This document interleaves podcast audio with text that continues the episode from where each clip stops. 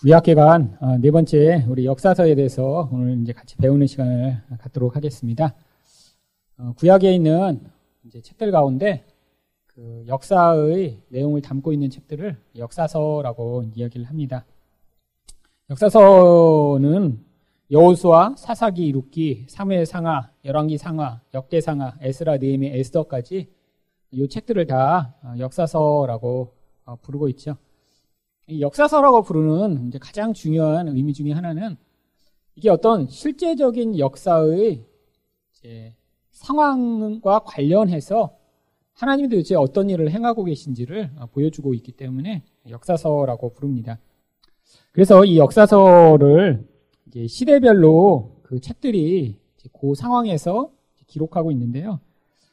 딱 어느 시점에 이제 그 시대만을 기록한 책도 있지만 그 시대가 이렇게 딱 무자르듯이 자를 수 있는 것이 아니기 때문에 좀 이제 묶음으로 책 가운데 이제 이런 저런 부분들이 이제 포함된 부분들도 이제 있습니다. 그래서 가나안 정복 시대를 이제 기록하고 있는 책이 여호수아고요. 그다음에 그 이후에 사사 시대를 기록하고 있는 것이 사사기와 사무엘상 9장까지입니다. 이 사무엘상에 나오는 이제 두 명의 어, 사사가 나옵니다. 바로 엘리와 사무엘인데요.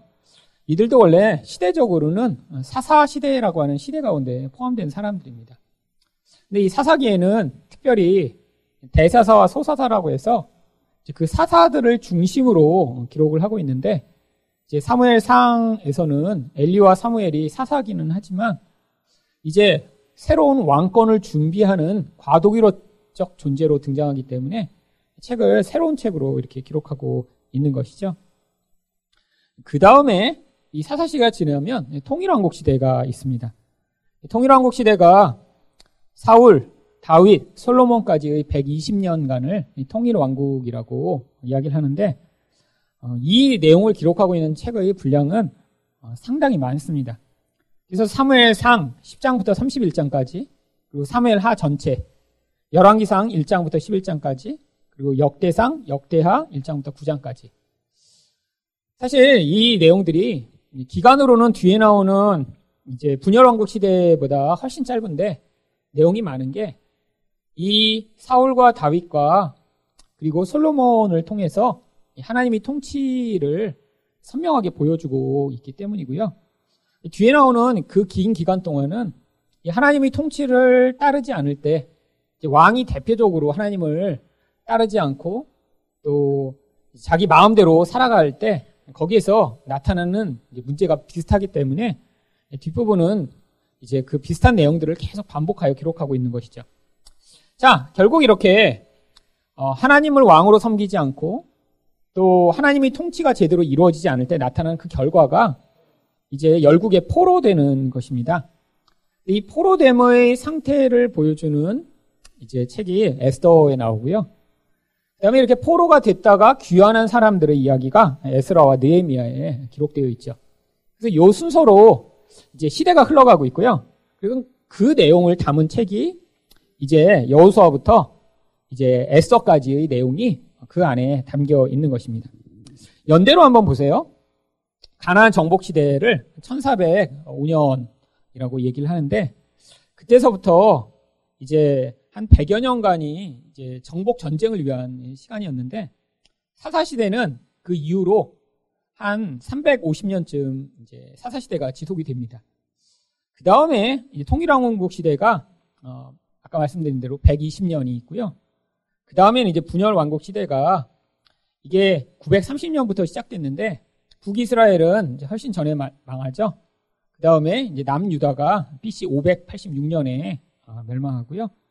그 다음에 이제 포로 시대가 약 한 70년 정도 이제 있은 뒤에 포로 귀환에서 사람들이 정착하고 또 하는 모습들을 그 안에 구체적으로 기록하고 있는 것입니다.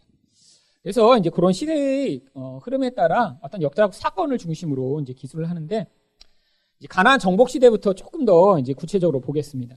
이 가나안 정복 시대는 여호수아서에 나오는데 이 여호수아에서에서 여호수아의 명령을 따라 가나안에 가서 이스라엘 백성들이 어떤 식으로 하나님 나라를 확장하고 있는가를 보여줍니다. 맨 처음에 가난 정복 시대에 나오는 첫 번째 사건이 요단강을 건너는 일이죠.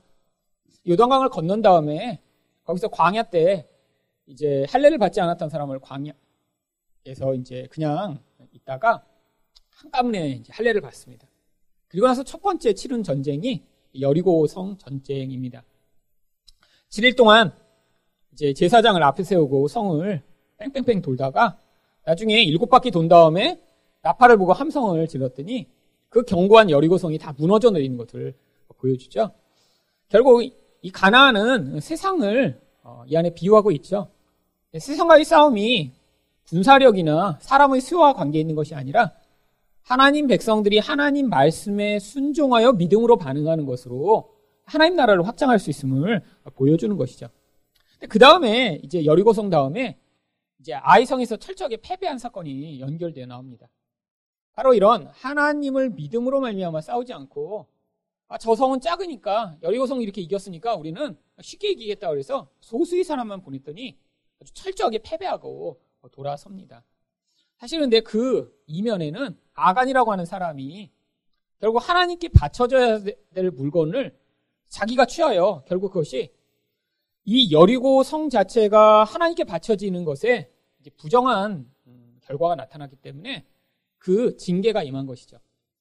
사실 우리가 이제 이 그 가나안 정복 전쟁을 보면 왜 하나님이 이런 식의 명령을 하실까 하는 그런 내용들이 나오는 부분들이 있습니다. 대표적인 게 이 가나안에 들어가면 이제 하나님이 모든 사람을 얘기하신 건 아니에요. 특정한 몇몇 성읍은 어린아이까지도 다 죽이라고 말씀을 하셨어요. 그 대표적인 성이 여리고성이었습니다. 우리가 볼 때는 지금 만약에 이런 식으로 전쟁을 하면 얼마나 이제 난리가 나겠어요. 애들도 가서 그냥 다 죽이고. 근데 성경에서 이러한 하나님의 특별한 상황을 묘사하는 헤렘이라고 하는 히브리어가 있습니다. 헤렘이라는 게 뭐냐면 제물로 바쳐졌다라고 하는 의미예요. 가나안 전체가 원래 다 죽임받아야 마땅한 그런 자들인데 그 중에 하나님이 몇 개의 성을 택하신 다음에 그 전체를 대표하여 그들이 마치 제물로 바쳐져 그 땅이 사함을 받듯이 전체가 바쳐지는 것입니다. 그래서 아이까지도 죽였어야 될 뿐 아니라 그 다음에 특별히 거기서 나오는 모든 물건도 아무리 좋아 보여도 그것들을 아무도 취하면 안 될 거예요. 하나님 것이라는 것입니다. 하나님 것. 그러니까 이 더러운 땅, 가나안 땅이 더러운 땅이죠. 땅 자체가 더러운 게 아니라 거기 사는 사람들이 죄악으로 말미암아 살아가기 때문에 그 땅이 더럽혀진 땅이고 그냥 회복이 불가능한데 그 땅이 하나님께 바쳐진 그런 희생으로 말미암아 하나님이 그 땅을 회복시키실 것을 사실은 여기에 이런 그림으로 지금 보여주고 있는 것이죠. 사실은 이 가나안 전쟁이 그래서 이렇게 더럽혀진 곳에 어떻게 하나님 나라가 이런 하나님의 희생과 헌신과 싸움으로 말미암아 임하는 지를 지금 그림으로 보여주는데 그 다음에 또 이 세상과 계속해서 이제 전투가 나옵니다. 맨 처음에는 이제 중부 지역을 들어갔다가 그 다음에 남부 지역으로 갔다, 그다음 북부 지역까지 이제 싸우는데 이제 싸울 때 일관된 어떤 적들이 반응이 있어요. 여러분 이게 싸울 때 힘이 약하면 반드시 해야 되는 게 동맹군을 이렇게 모집해서 약한 사람끼리 동맹을 맺는 것입니다. 이 가나안 땅에 들어갔더니 가나안 족속들이 했던 일이 그거예요. 그래서 남쪽 왕들이 보니까 어, 야 이게 우리 입구에 있는 여리고 제일 큰 왕, 성인데 이렇게 멸망했으면 우리를 큰일 나겠다.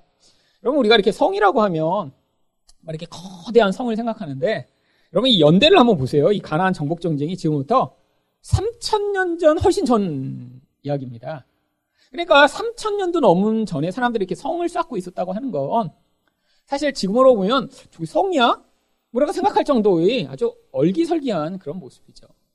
그리고 왕이라고 하더라도 뭐 100만 명, 1000만 명을 다스리는 왕이 아니라 몇백 명만 이렇게 다스려도 부족장도 왕이라고 부르는 그런 시대입니다.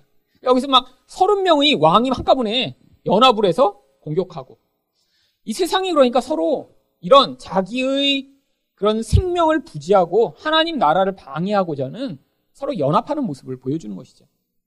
근데 다 싸워 이깁니다. 근데 이게 이제 내가 힘이 약할 때 할 수 있는 또 다른 방법이 있습니다. 이 연합군을 모집해서 같이 싸우는 방법 말고 또 다른 방법은 힘 강한 사람과 화친을 맺는 거죠. 그게 바로 여기 나 있는 기부온 사람들이 했던 일입니다. 이들은 보니까 도저히 살아남을 수 없다라는 사실을 깨달았죠.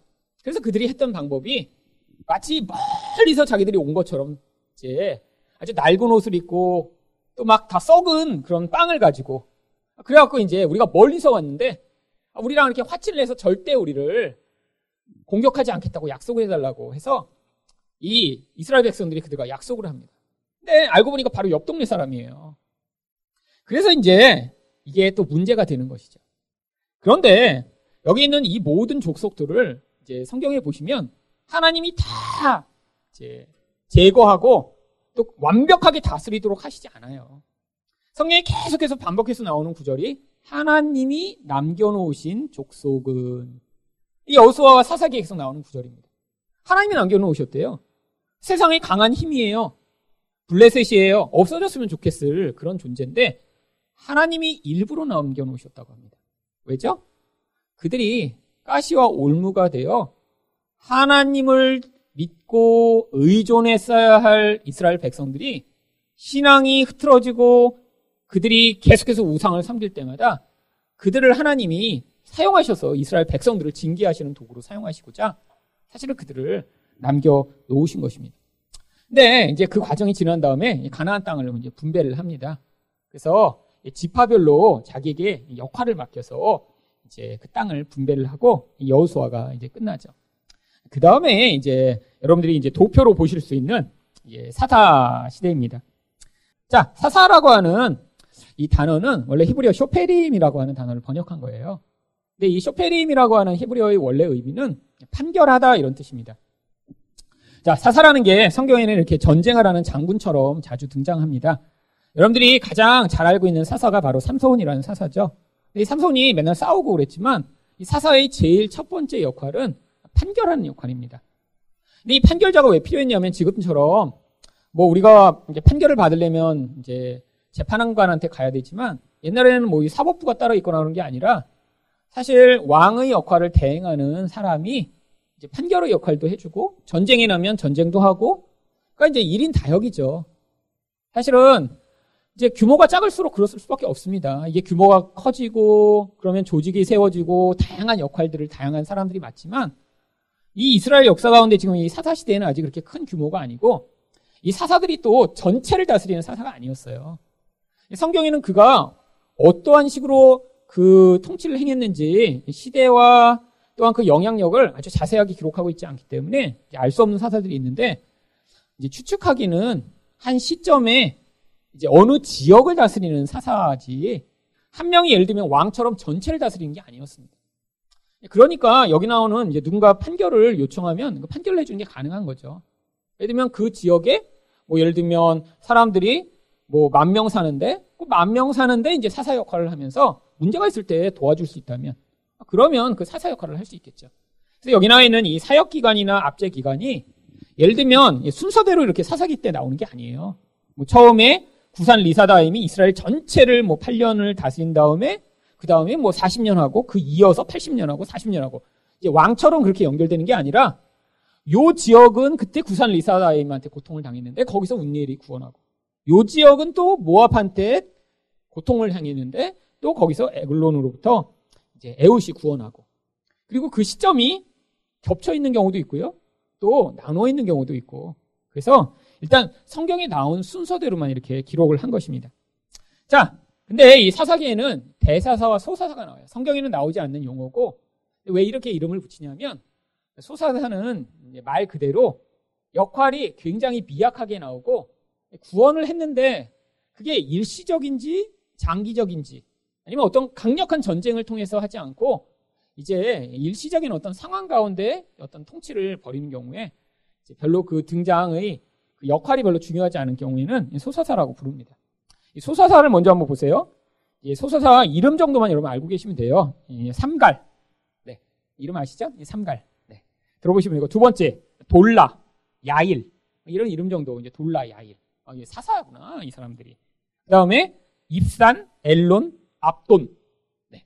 그래서 이렇게 이름 정도 이제 익숙해 주시면 되세요. 그래서 네.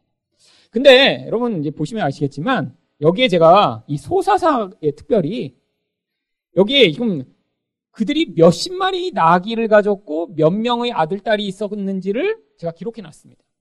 아니, 다른 사람들은 성경에 그렇게 기록되어 있지 않는데 특별히 소사사 중에 그 아들, 딸의 숫자와 그다음에 그들이 소유하고 있던 나귀의 숫자를 기록한 경우가 여기 이제 이렇게 많이 나와요. 이상하지 않으세요? 맨 처음 보세요. 소사사 중에 야일을 한번 보세요. 야일은 아들이 몇 명이었죠? 서른 명이요. 근데 그 아들들이 다 뭘 탔어요? 나귀를 탔어요. 그리고 나서 그 아들들이 다 어떻게 했어요? 서른 개의 성읍을 가지고 있었습니다. 여러분, 이 30이라는 숫자가 왜 이렇게 일부러 맞춘 것처럼 이렇게 써놓은 걸까요? 아, 물론 이거는 이제 아들이 30이었기 때문에 이제 가능하죠. 아들이 30이었으면 뭐 나귀는 30마리 있겠고 각자가 한 명의 성읍식을 가지고 있으면 이제 30개의 성읍이겠죠. 근데 여기 이 야일만 이렇게 기록해 놨으면 그냥 우연이겠다라고 생각할 수 있지만 그 밑에 한번 또 보세요. 입산이라는 사람을 보세요. 아들이 몇 명이에요? 30명. 또 딸은 30명. 그럼 왜 이렇게 기록해 놨죠? 여러분 여기에 성경이 어떤 메시지를 지금 우리한테 전달하고 있는 거예요. 여러분 근데 한 사람이 아무리 애들 많이 낳아도 여러분 30명 낳을 수 있을까요? 30명? 아들만. 아, 이게 이제 쉽지 않은 거예요. 30명 아들. 여러분 그러면 여기엔 뭐가 지금 암시적으로 포함되어 있는 거죠? 분명히 여러 아내들이 있었을 것이다라는 게 그 안에 암시적으로 포함되어 있습니다. 딸까지 근데 거기다 30명이 더 있어요. 그러면 아내가 아주 여럿이었다라는 것을 이야기하죠. 그럼 고대나 지금이나 사실은 아내가 많다라는 건 뭘 보여주는 거죠? 뭔가 지금 강력한 힘을 가진 타락이 벌어진다라고 하는 걸 보여주는 것입니다. 여러분, 이 이슬람이 이렇게 과격해지는 이유를 어떤 학자는 일부 다처제 때문이라고 주장을 합니다. 왠지 아세요? 여러분, 이슬람에 가면 모든 사람이 다 일부 다처제를 할 수 있나요? 아니에요. 돈 많은 소수만이 일부 다처제를 할 수 있습니다. 그러면 결혼하고 싶어요. 여러분, 젊은이가 되면 결혼하고 싶은 건 당연하죠. 근데 돈 많은 어떤 부자는 아내가 4명이야. 근데 나는 돈이 없어서 아내가 없어요. 그럼 그 청년 마음 가운데 아예 저분은 돈이 많으시니까 저렇게 아내가 많고 나는 돈이 없으니까 뭐 그냥 혼자 살아야지. 이런 마음을 가진 청년이 있을까요? 아니에요. 마음에 분노와 불만과 미움과 질투와 억울함이 가득하겠죠. 근데 그 억울함을 이 사람은 어떻게 해요? 네가 가서 빼앗고 죽이고 하면 너한테 그런 보상이 주어진다라는 교리로 만들어낸 것입니다. 그래서 천국에 가면 70명의 처녀가 봉양하는 그런 파라다이스가 기다리고 있다고 이제 교리로 만들어냈죠. 여러분, 그래서 이 젊은이들의 분노, 결혼할 수 없는 그 분노, 그 분노가 사실 이슬람을 이렇게 과격하게 만들어가는 전형적인 영향력이라고 어떤 이슬람 학자가 주장을 합니다. 사실인 것 같아요. 여러분, 한국도 지금 점점 비슷해지고 있습니다. 일부 다처제라 결혼을 못하는 게 아니라 아파트 가격이 비싸서 결혼을 못하는 상황이 되죠. 그리고 결혼을 하려고 그러는데 여자들이 아파트 없으면 결혼 안 한다고 해서 결혼을 못하는 경우도 많고. 여러분, 그 젊은이들이 이걸 그냥 받아들일까요? 아니에요. 마음에 점점, 점점 이 사회에 대한 불만과 미움이 가득한 그런 세상이 되겠죠. 여러분, 사실은 지금 뭔가 잘못되고 있다는 걸 보여주는 거예요.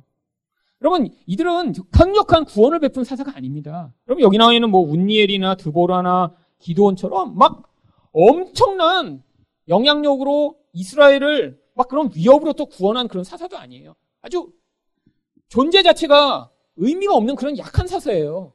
사실 여기 있는 사사들 이름 다 알고 계셨어요? 삼갈, 야일, 입산, 엘론, 압돈 다 알고 계셨어요? 오늘 처음 들으신 분도 계시죠? 네.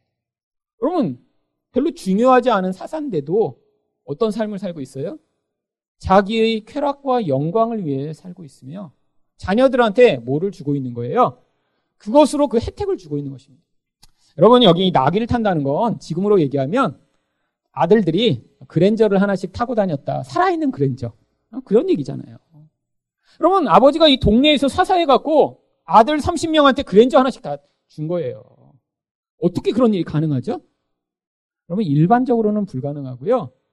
판결을 하는 사사가 이런 일을 가능하기 위해서는 반드시 뇌물을 받고 판결을 굽게 해야 됩니다. 뇌물 주는 사람한테는 잘해줘요. 그러면 그게 자꾸 자기 수익이 되는 거죠. 그러니까 지금 이들을 통해 이 사회가 지금 얼마나 부패한 상황인지를 보여주고 있는 거예요. 여러분 그런데 그런 상황이 점점 어떻게 되고 있습니까? 앞돈으로 한번 가보세요. 손자까지도 이제 나귀를 타서 나귀가 몇 마리예요? 70마리입니다. 70마리.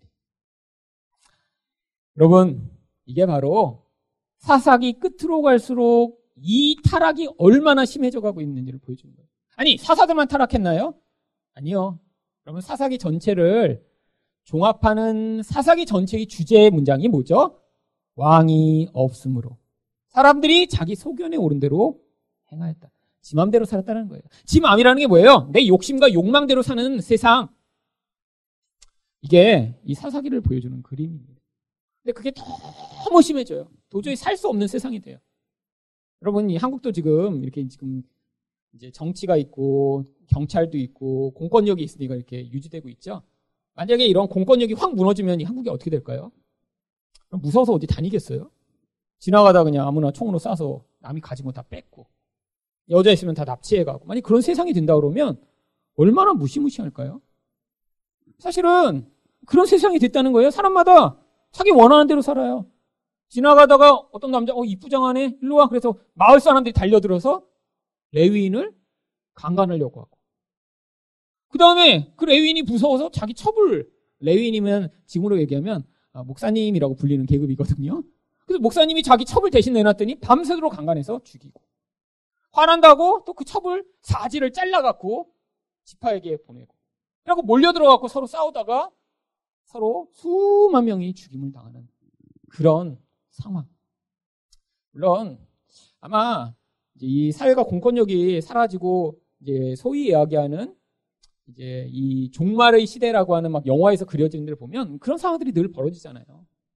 법이 없는 세상 가운데 그 정말 악마 같은 놈들이 나타나 사람들 다 납치해다가 자기 원하는 대로 막 노예로 삼고 죽이고 여자들은 강간하고 그런 세상 그게 바로 이 사사기의 세상이라는 거죠. 여러분 세상이 그렇기 때문에 하나님 백성들이 그곳을 하나님의 통치로 통치하도록 역할을 부여해야 하셨는데 하나님 백성들이 그 역할을 못하고 있음을 지금 보여주고 있는 것입니다. 근데 우리 하나님은 어떠신 분이냐면 긍휼이 풍성하세요. 여러분 하나님이 얼마나 좋으신 분이시냐면 우리가 늘 실패하고 하나님의 뜻대로 반응하지 못하는데 이 사사기를 보세요. 근데 하나님이 그런 결과로 스스로 고통해요. 하나님이 우리한테 막 쟤는 저렇게 하고 힘들게 만들어야지. 이게 아니라 그 사람이 가지고 있는 본래의 약점과 자질과 모든 상황들이 사실 그 사람을 힘들게 하는 거예요. 여러분, 우리가 착각하지 말아야 될 게 어려운 일이 닥치면 하나님이 나를 이렇게 어렵게 하신다고 이렇게 대부분 생각하는데 하나님은 되게 억울하실 때가 많을 것 같아요. 나는 안 그러고 네가 원래 그 공부 안 해서 그렇게 지금 힘든 거잖아. 너 원래 네 실력으로는 사실 그 정도밖에 못 살잖아. 근데 막 하나님을 향해 탓해요. 자녀가 잘못하면 하나님 왜 자녀를 이렇게 만드셨어요? 우리가 잘못 양육을 해서 그런 결과가 나타나는 경우도 많고요. 뭐 요즘 저도 이렇게 그런 생각을 많이 합니다. 유전자가 어디서 이렇게 중간에 잘못 이렇게 끼어 들어온 건 아닐까? 저와 제 아내한테 볼 수 없는 어떤 모습이 드러나면서 어, 막 충격을 받습니다. 충격을. 근데 그렇다고 뭐 하나님한테 이렇게 탓을 할 수 없잖아요. 근데 고민이죠. 근데 이 이스라엘 백성이 계속 이렇게 반역하고 하나님을 계속 거역하고 그런데 그것으로 스스로 고통하는데 그 고통이 너무 심해갖고 다시 하나님께 돌이키면 여러분 그러면 사실은 사람이 어떻게 할까요? 막 10년씩 막 배신하고 막 그러면 정말 그냥 하여튼 더 심하게 좀 고생해봐라 이럴 텐데 우리 하나님 그러시면 또 구원자를 보내세요 구원자 그 고통으로부터 구원해 주십니다. 그 반복된 이야기가 이 사사기 안에 담겨 있는 거예요 그러니까 우리가 뭔가를 잘해서 합당한 은혜를 받을 그런 자이기 때문에 은혜를 주시는 게 아니라 그냥 우리 하나님이 긍휼과 은혜로 우리 수준에 관계없이 계속해서 우리가 하나님께 돌이키기만 하면 계속 베푸시는 그 은혜. 첫 번째 나타나는 은혜가 바로 운니엘이라고 하는 사람을 통해 나타납니다. 이 메소포타미아의 왕 구산 리사다임을 통해서 이제 8년이나 괴롭힘을 당해요. 여러분 이 구산 리사다임의 이름의 뜻은 이제 여러분이 아시는 게 이제 좋은 이름입니다. 이거는 이제 아주 의미 있는 이름이에요. 이 구산 리사다임이 뜻이 뭐냐면 두 배로 더 악한 놈이라는 뜻입니다. 두 배로 더 악한 놈. 그러니까 막 괴롭힘을 당했는데 이렇게 죄를 지으니까 두 배로 더 악한 놈한테 고통을 당하게 만드는 거예요. 두 배로 더 악한 놈. 여러분, 근데 너무 고통해서 하나님께 강구했더니 하나님이 어떻게 하세요? 운니엘이라고 하는 사실 가알레브의 사위죠. 이 운니엘을 통해 구원해 주시는 거예요. 그래서 그 통치 기간이 40년이 됐습니다. 길죠? 아, 40년. 근데 여러분 이게 사람 얼마나 망각의 동물이냐면 40년쯤 되면 사실 이전에 이렇게 고통했던 거 다 잊어버립니다. 여러분 40년이 아니라 한 4년만 지나도 다 잊어버려요. 근데 잊어버리면 어떻게 되나요? 게으름이 나타나고요. 망각으로 말미암아 하나님이 아닌 다른 것들을 의존합니다. 그러면 어떻게 돼요? 이제 모아방 에글론이 어떻게 합니까? 이제 18년 동안 괴롭힙니다. 자, 뭘 보여줘요? 기간이 길, 길어져요, 기간.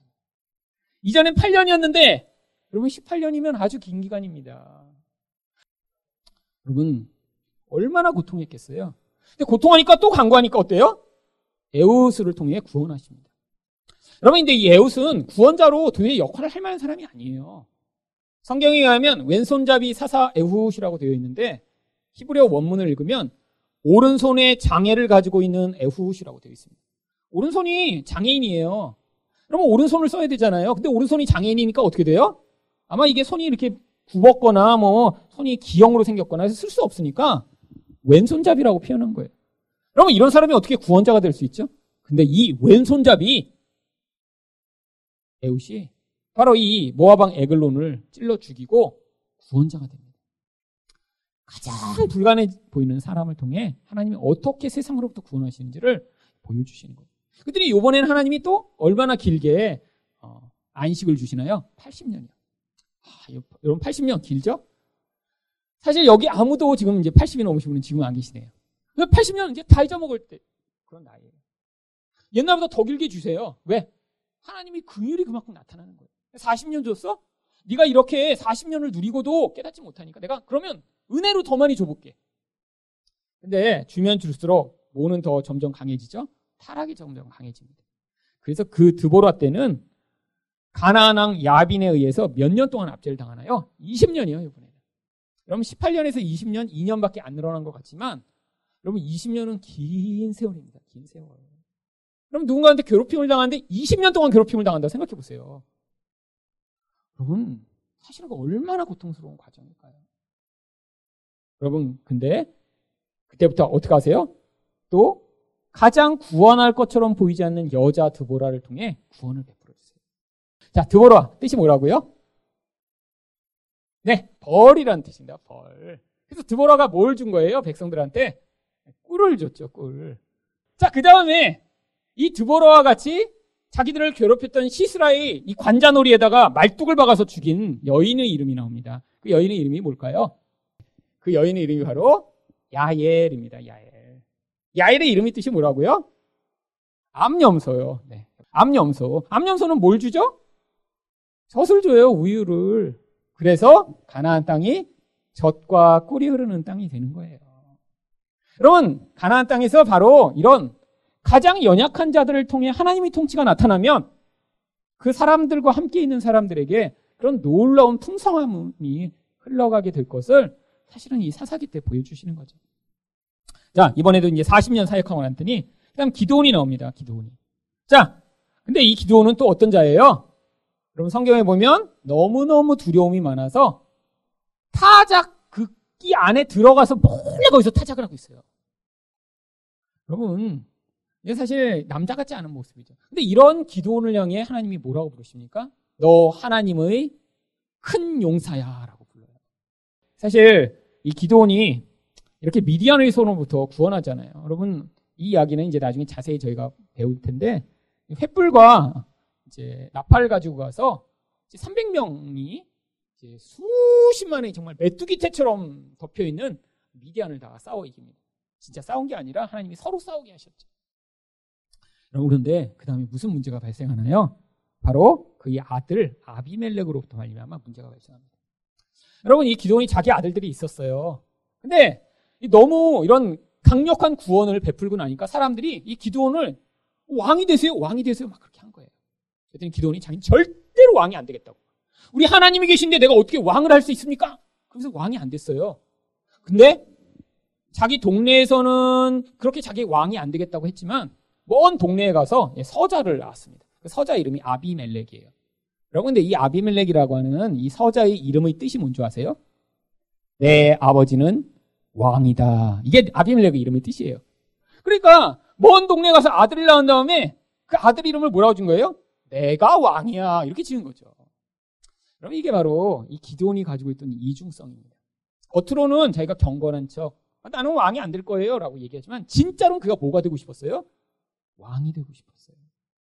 그래서 영적으로 사람들을 잘못 인도합니다. 그 결과 이 아비멜렉이 이스라엘에 엄청난 고통을 가져오고 죽임을 당하죠. 그래서 이 아비멜렉도 사사라고 불리기도 해요. 어떤 사사라고 불리냐면 역사사라고 불립니다. 사람들을 구원하는 역할이 아니라 이런 한 사람 안에 잠재된 그런 어두움이 사실은 나타나 사람들을 고통하게 하는 역할을 준 사사기 때문에 역사사라고 부르는 게 아비멜렉이에요. 그 다음에 나오는 대사사가 바로 입다입니다. 그러면 입다 이제 우리가 아시죠? 입다의 잘못된 서원으로 말미암아 딸이 죽어요. 근데 그 딸을 뭐라고 계속 부르죠? 성경에 보면 이 딸을 처녀딸, 처녀딸, 처녀딸, 처녀로 죽음을 인해 애곡하더라. 처녀로 죽었더라. 왜 성경이 계속 처녀로 죽였다고 얘기하죠? 여러분 처녀딸인데 또 거기다 뭐라고 주냐면 처녀 그 다음에 외동딸이 죽었다고 계속 이야기합니다. 여러분 근데 이 똑같은 단어가 바로 모노게너스라고 하는 단어예요. 여기 신약성경에 뭐라고 번역한 줄 아세요? 독생자라고 번역하는 단어입니다. 여러분 처녀라는 단어는 원래 무슨 뜻이냐면 순결한 자라고 하는 거예요. 바로 예수 그리스도가 우리와 같은 여기 나오는 입다와 같은 자를 대신하여 순결한 그분이 독생자가 오셔서 죽임을 당해서 입다가 죽었어야 되는데 그 처녀 딸이 대신 죽음으로 입다가 살아나는 이야기. 근데 이렇게 딸이 죽고 나니까 입다는 몇 년밖에 사역을 못 하냐면 6년만 사역을 하고 죽습니다. 그 다음에 나오는 대사사가 바로 우리가 잘 아는 삼손이죠.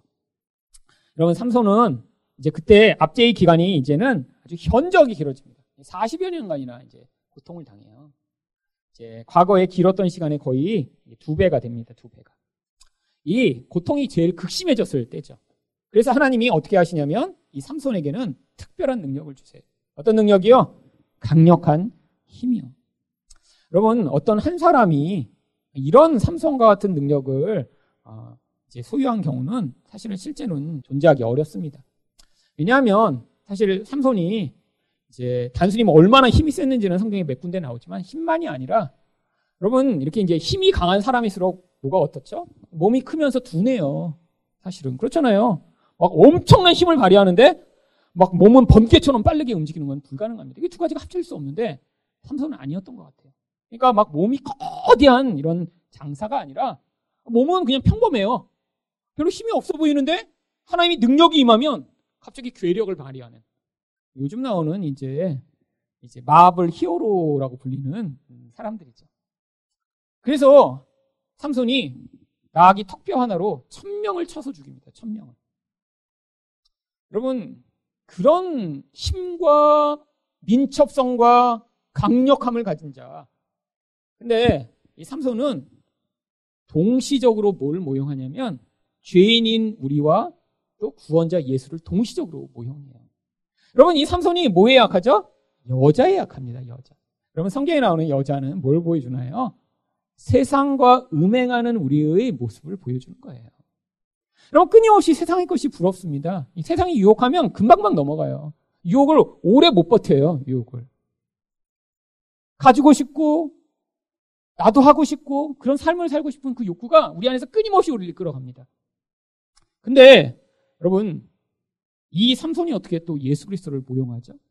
나중에 하나님 백성들을 구원하고자 사실은 자기 생명을 희생하여 재단의 바침으로 말미암아 블레셋을 무찌르고 거기서 이스라엘을 그 블레셋의 손으로부터 구원하기 때문이에요. 물론 이 삼손은 우리를 많이 모형하고 예수님은 죽을 때 잠깐 모형하고 죽습니다. 그래서 우리가 이제 삼손을 기억할 때 이제 방탕한 아, 그런 사사로 기억하는 거죠. 하지만 모형이에요. 구원이 어떻게 임한다고요? 이런 자의 죽음으로 말미암아 우리에게 구원이 주어짐을 보여주는 것이죠. 자, 그 다음에 이제 삼손이 끝난 다음에 사사기가 끝나고 엘리가 이제 사사를 40년을 합니다. 길게 했는데 여러분, 이 엘리는 이제 사사를 하는 동안 사실 앞에서 나온 이제 소사사들의 약점을 가장 집약해서 이가 가지고 있는 그런 사사가 됐어요. 아들은 둘밖에 없었는데요. 그 아들 둘이 유명한 홈리와 비느하스였습니다. 이전에는 자기들이 이렇게 뭐 그랜저 타고 다니며 뭐 에쿠스 타면서 야 우리 아버지 여기 사사야 까불지 마 동네에서 이제 힘께나 쓰는 자식들이 수십 명이었는데 아니 둘이 이 엘리의 아들들은 행했던 일이 이전에 이런 사사들이 행했던 것보다 하나님이 도대체 그냥 두고 보실 수 없을 정도로 악행을 함으로 말미암아 그리고 하나님이 직접 심판을 받습니다. 사실 이 사사기 끝에 나타나는 영적 타락을 지금 보여주는 거죠. 그래서 하나님이 어떻게 하세요?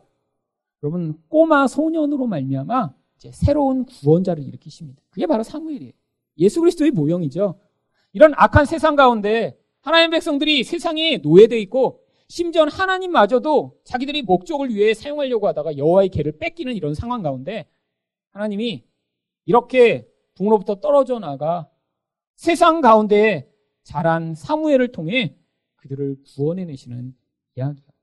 여기도 모형이기 때문에 여기까지 끝나고 이 사사 시대가 종결됩니다.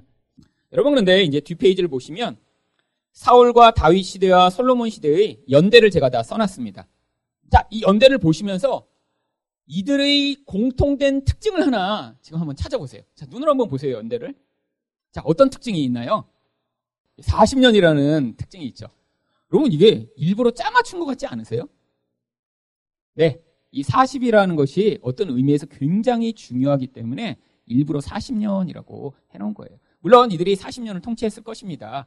근데 이런 상황을 통해 무엇인가 보여주고자 하는 거죠.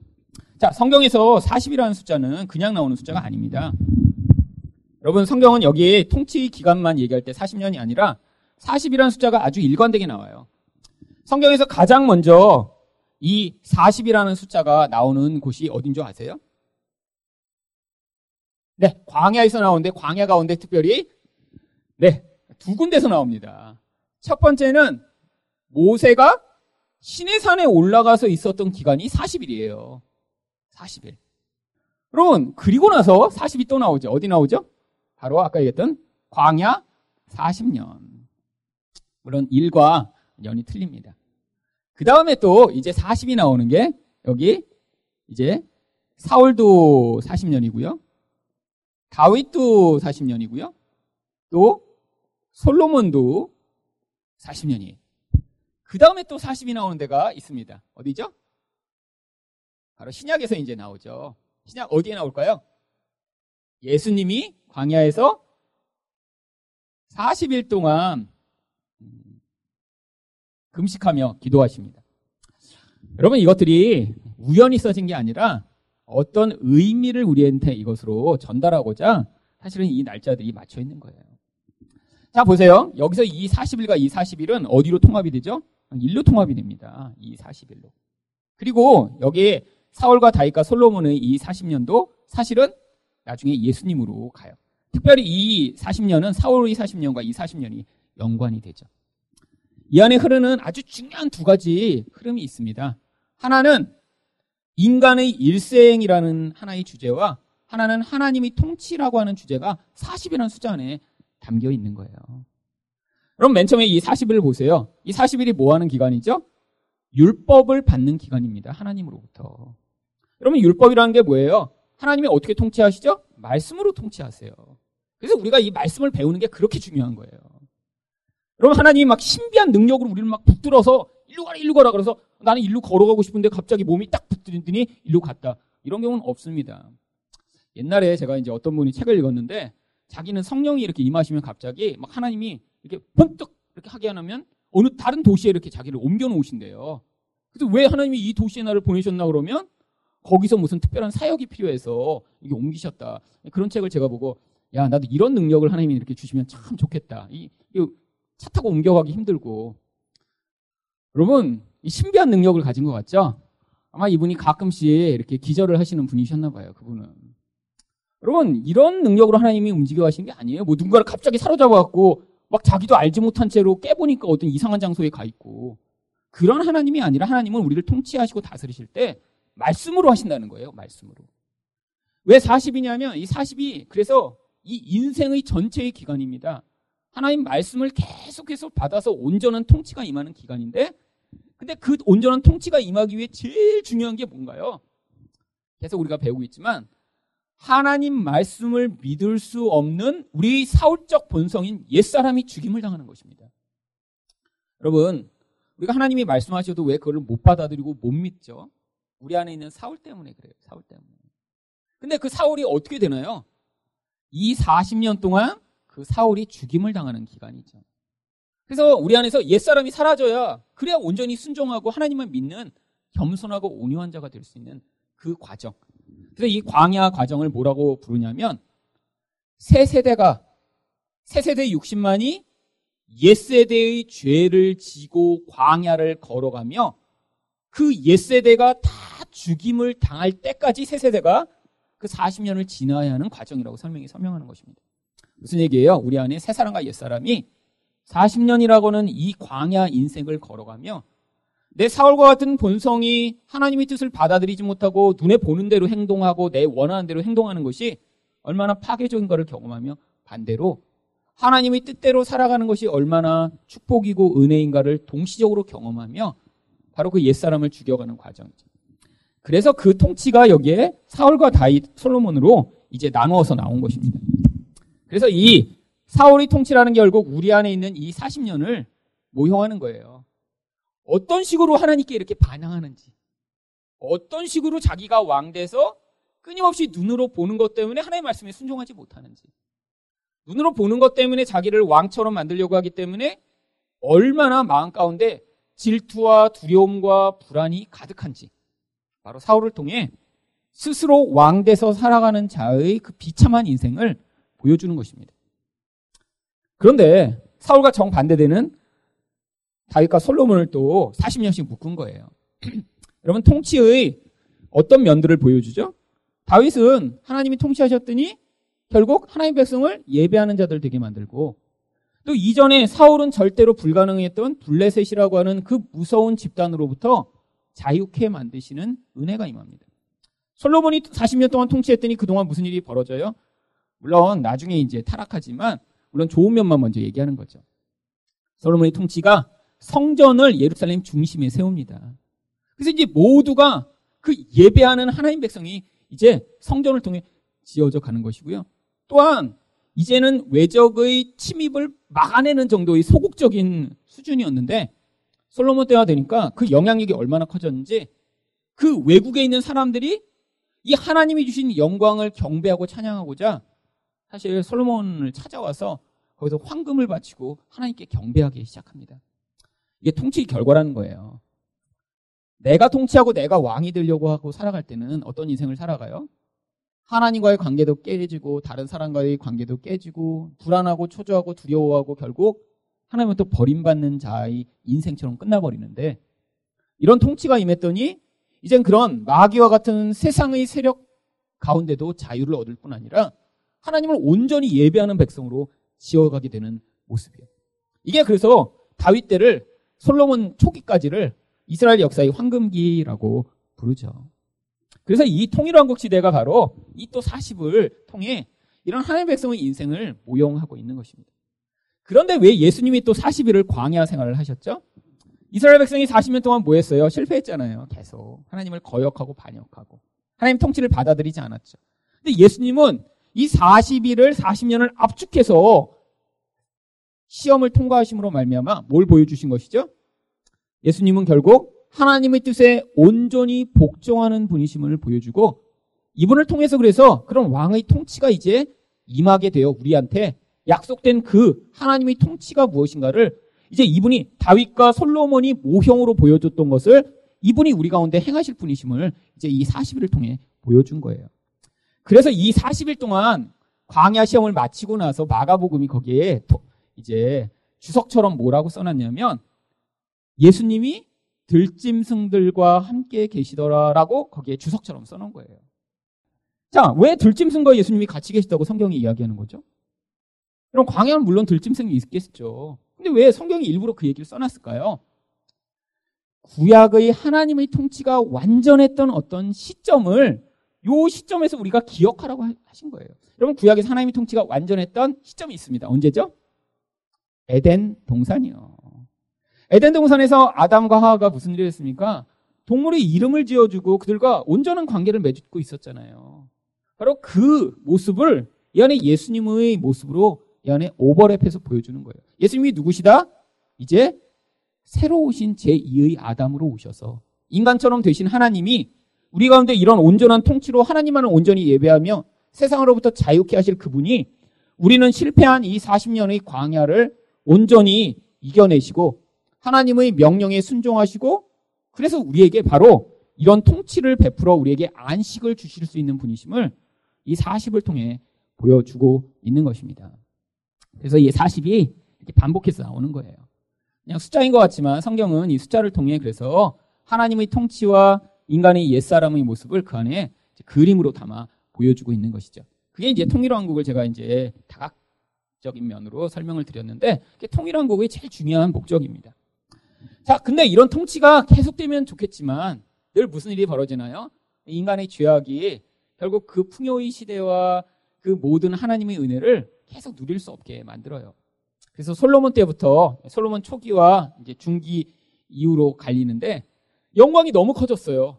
영광이 커졌더니 또 무슨 일이 벌어져요? 또 솔로몬이 누가 돼버립니까? 사울이 돼버려요. 그러니까 이 다윗을 중심으로 이 둘이 이제 사실 쌍을 이루고 있는 거죠. 근데 다윗과 사울과 이 솔로몬의 차이가 뭐죠? 다윗 그래서 성경이 이제 열왕기 상하 역대 상하를 여러분이 읽어보시면 거의 반복되는 구절이 있습니다.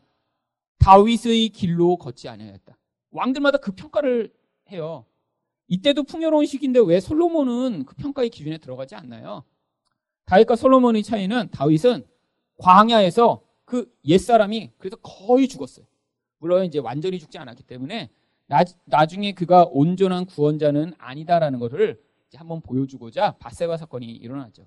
그래도 다윗처럼 하나님을 끝까지 합하게 따른 사람이 없습니다. 그 이유가 뭐냐면 광야를 끊임없이 걸어가며 거기에서 자기 뜻대로 살고 싶어하는 그 자아가 너덜너덜하게 죽어버린 거죠. 그러고 났더니 다윗은 온전함을 지켰는데 솔로몬은 그렇지 않습니다. 모든 사람이 영광과 힘이 주어지면 그 힘으로 결국 자기 욕망을 충족하고자 해요. 솔로몬도 시작은 좋았습니다. 시작은 어떻게 좋았죠? 하나님 앞에 1천 번제를 드리잖아요. 이건 이제 천일 동안 기도했다는 게 아니라 한 번에 양 천 마리를 잡았다는 것입니다. 많은 분들이 그 1천 번제를 착각해갖고 새벽 재단에 이게 1번, 2번 이렇게 해갖고 이제 천번 이렇게 헌금하고 나서 나중에 자기 원하는 거 이제 안 들어주시냐고 이렇게 이제 하시는 분들 계신데 그거 아니에요. 그러니까 천 번의 제사를 한 번에 드린 거예요. 하나님이 뭘 원하냐고 그때 말, 나타나 말씀하셨습니다. 그랬더니 뭘 원한다고 그래요? 백성을 다스릴 수 있는 마음을 달라고 그래요. 마음을. 하나님이 기뻐하시고 그런 지혜만 주신 게 아니라 부와 영광도 같이 주십니다.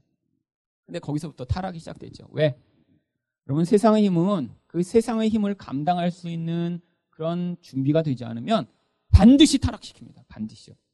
그럴 수밖에 없어요. 인간은 인간이 이렇게 예수 믿은 다음에 완전히 영적인 사람으로 한 번에 변하는 게 아니라 옛사람과 새사람이 공존하는데 이 옛사람한테 힘이 자꾸 부여될수록 그 옛사람이 자꾸 자꾸 커져요. 그 존재 안에서. 편안하면 커지고 쾌락을 많이 경험하면 점점 커집니다. 이건 어쩔 수 없는 거예요. 그래서 뭐 힘을 가진 사람이 왜 이렇게 너 타락했어가 아니라 그건 당연한 일입니다. 안 그렇게 될 수가 없어요. 인간의 존재라는 게. 근데 그걸 가능하게 하는 유일한 과정은 뭐예요? 옛사람이 그런 힘을 갖기 전에 이제 죽어야 돼요. 광야를 통해서. 그래서 나중에 힘을 발휘하려고 해도 거의 쓰러져 갖고 움직이지 못하는 상태가 되면 힘이 주어져도 이제 그 힘을 가지고 내가 힘이 워낙 없으니까 이제 하나님의 뜻에 따라 움직일 수 있는데 대본에서는 그렇지 않습니다. 그게 솔로몬의 모습이에요.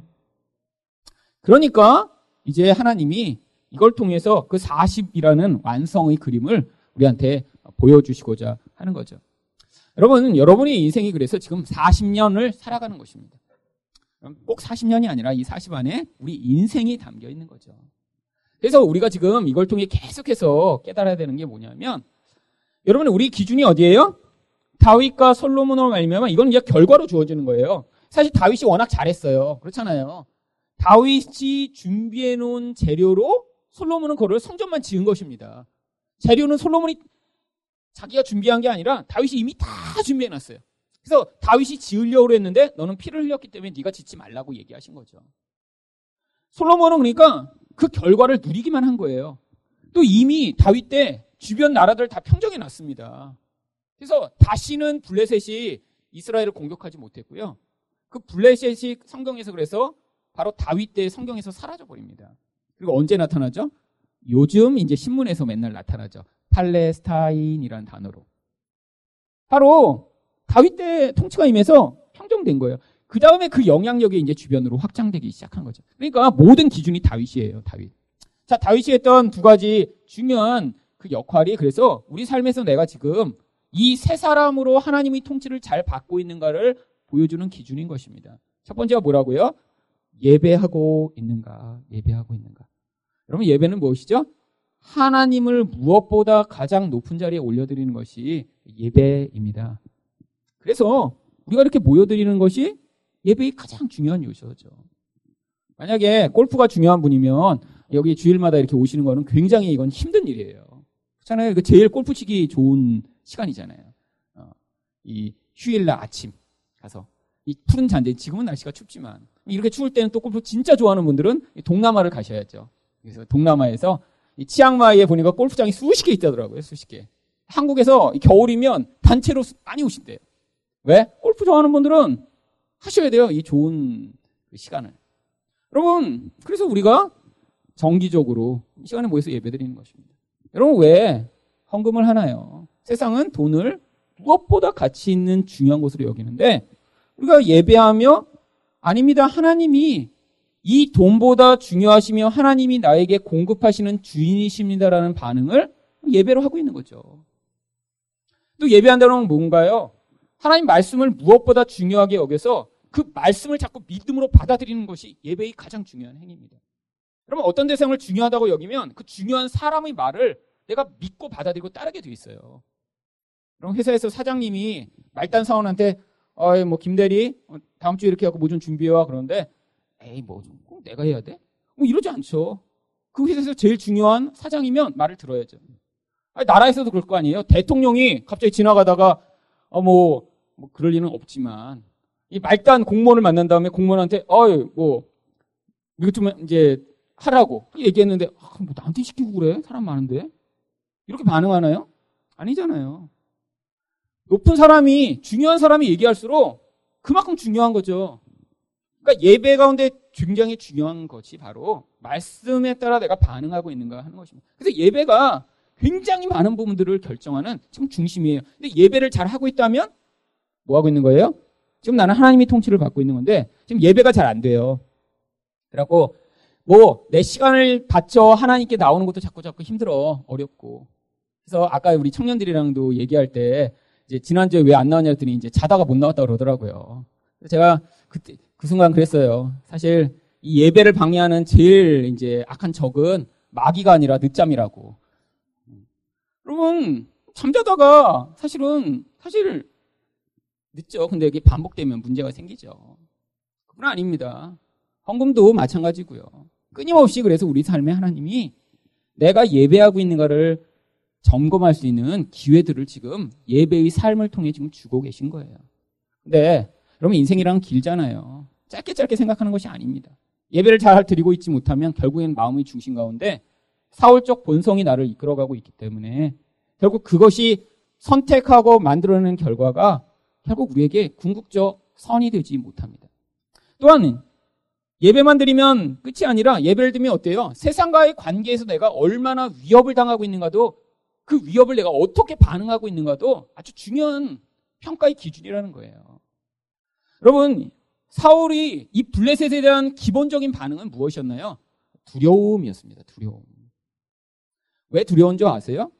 자기가 가진 자기의 힘으로 세상을 자꾸 평가하며 대응하려고 했기 때문에 두려워서 견딜 수 없었던 거예요. 이제 앞으로 저희가 이 이야기는 자주 보시게 될 텐데요. 이 사울이 블레셋과 전쟁할 때마다 그 두려움이라는 요소가 얼마나 깊이 있게 그에게 영향을 미치는지 모릅니다. 왜냐하면 자기의 힘으로만 계속 평가를 하니까 그 힘으로 하면 절대적으로 항상 부족해요. 왜냐하면 당시 상황이 그럴 수밖에 없었습니다. 블레셋은 철기고 이 이스라엘 백성들은 청동기를 그때까지 여전히 쓰고 있었거든요. 철로 된 무기랑 이 청동기랑 이렇게 싸움을 하면 당연히 무 잘리듯이 청동기가 잘리겠죠. 그리고 그들을 오랫동안 이 블레셋이 지배하니까 철기를 다룰 수 있는 대장장이들은 하나도 거기서 남아있지 못하게 만들었습니다. 사실 일제시대에 한국이 이제 어떤 부분에서 자기의 어떤 주권을 갖지 못한 거랑 똑같은 상황이죠. 그러니까 전쟁을 해야 되는데 도대체 싸움이 되지 않는 거예요. 그러니까 그 두려움이 너무너무 강력했습니다. 근데 다윗은 달라요. 여러분 다윗이 왜 골리앗과 가서 싸울 수 있었죠? 자기를 믿을 수 없었으니까요. 자기에게 의존할 대상이 아무것도 없었습니다. 뭘 가지고 싸웠어요? 하나님을 믿는 믿음 한 가지만 가지고 싸웠어요. 그러니까 싸움이 가능했던 거예요. 자기의 힘으로 평가했으면 골리앗은 싸움의 대상이 아니라 도망가야 될 대상인데 그 눈에 보이는 것이 아니라 하나님의 약속과 그 약속에 대한 믿음으로 반응해서 나갔더니 거기에서 그 믿음을 따라 하나님이 역사하신 것을 보여주는 거죠. 그래서 다윗 때는 하나님의 음성을 듣고 그 두려운 대상인 블레셋을 향해 하나님이 뜻에 나가 그들과 싸웠더니 블레셋이 완전히 패배하여 다시는 다윗을 공격하지 못하는 일이 벌어집니다. 이게 지금 우리가 세상을 살아가고 있는 어떻게 우리가 하나님의 통치를 받아들이고 있는지를 점검하는 것입니다. 여러분 자기 영역에서 다 이 세상이 얼마나 집요하고 악랄하고 또 우리를 무섭게 위협하는지 사실 세상을 살아가면 다 경험하실 거예요.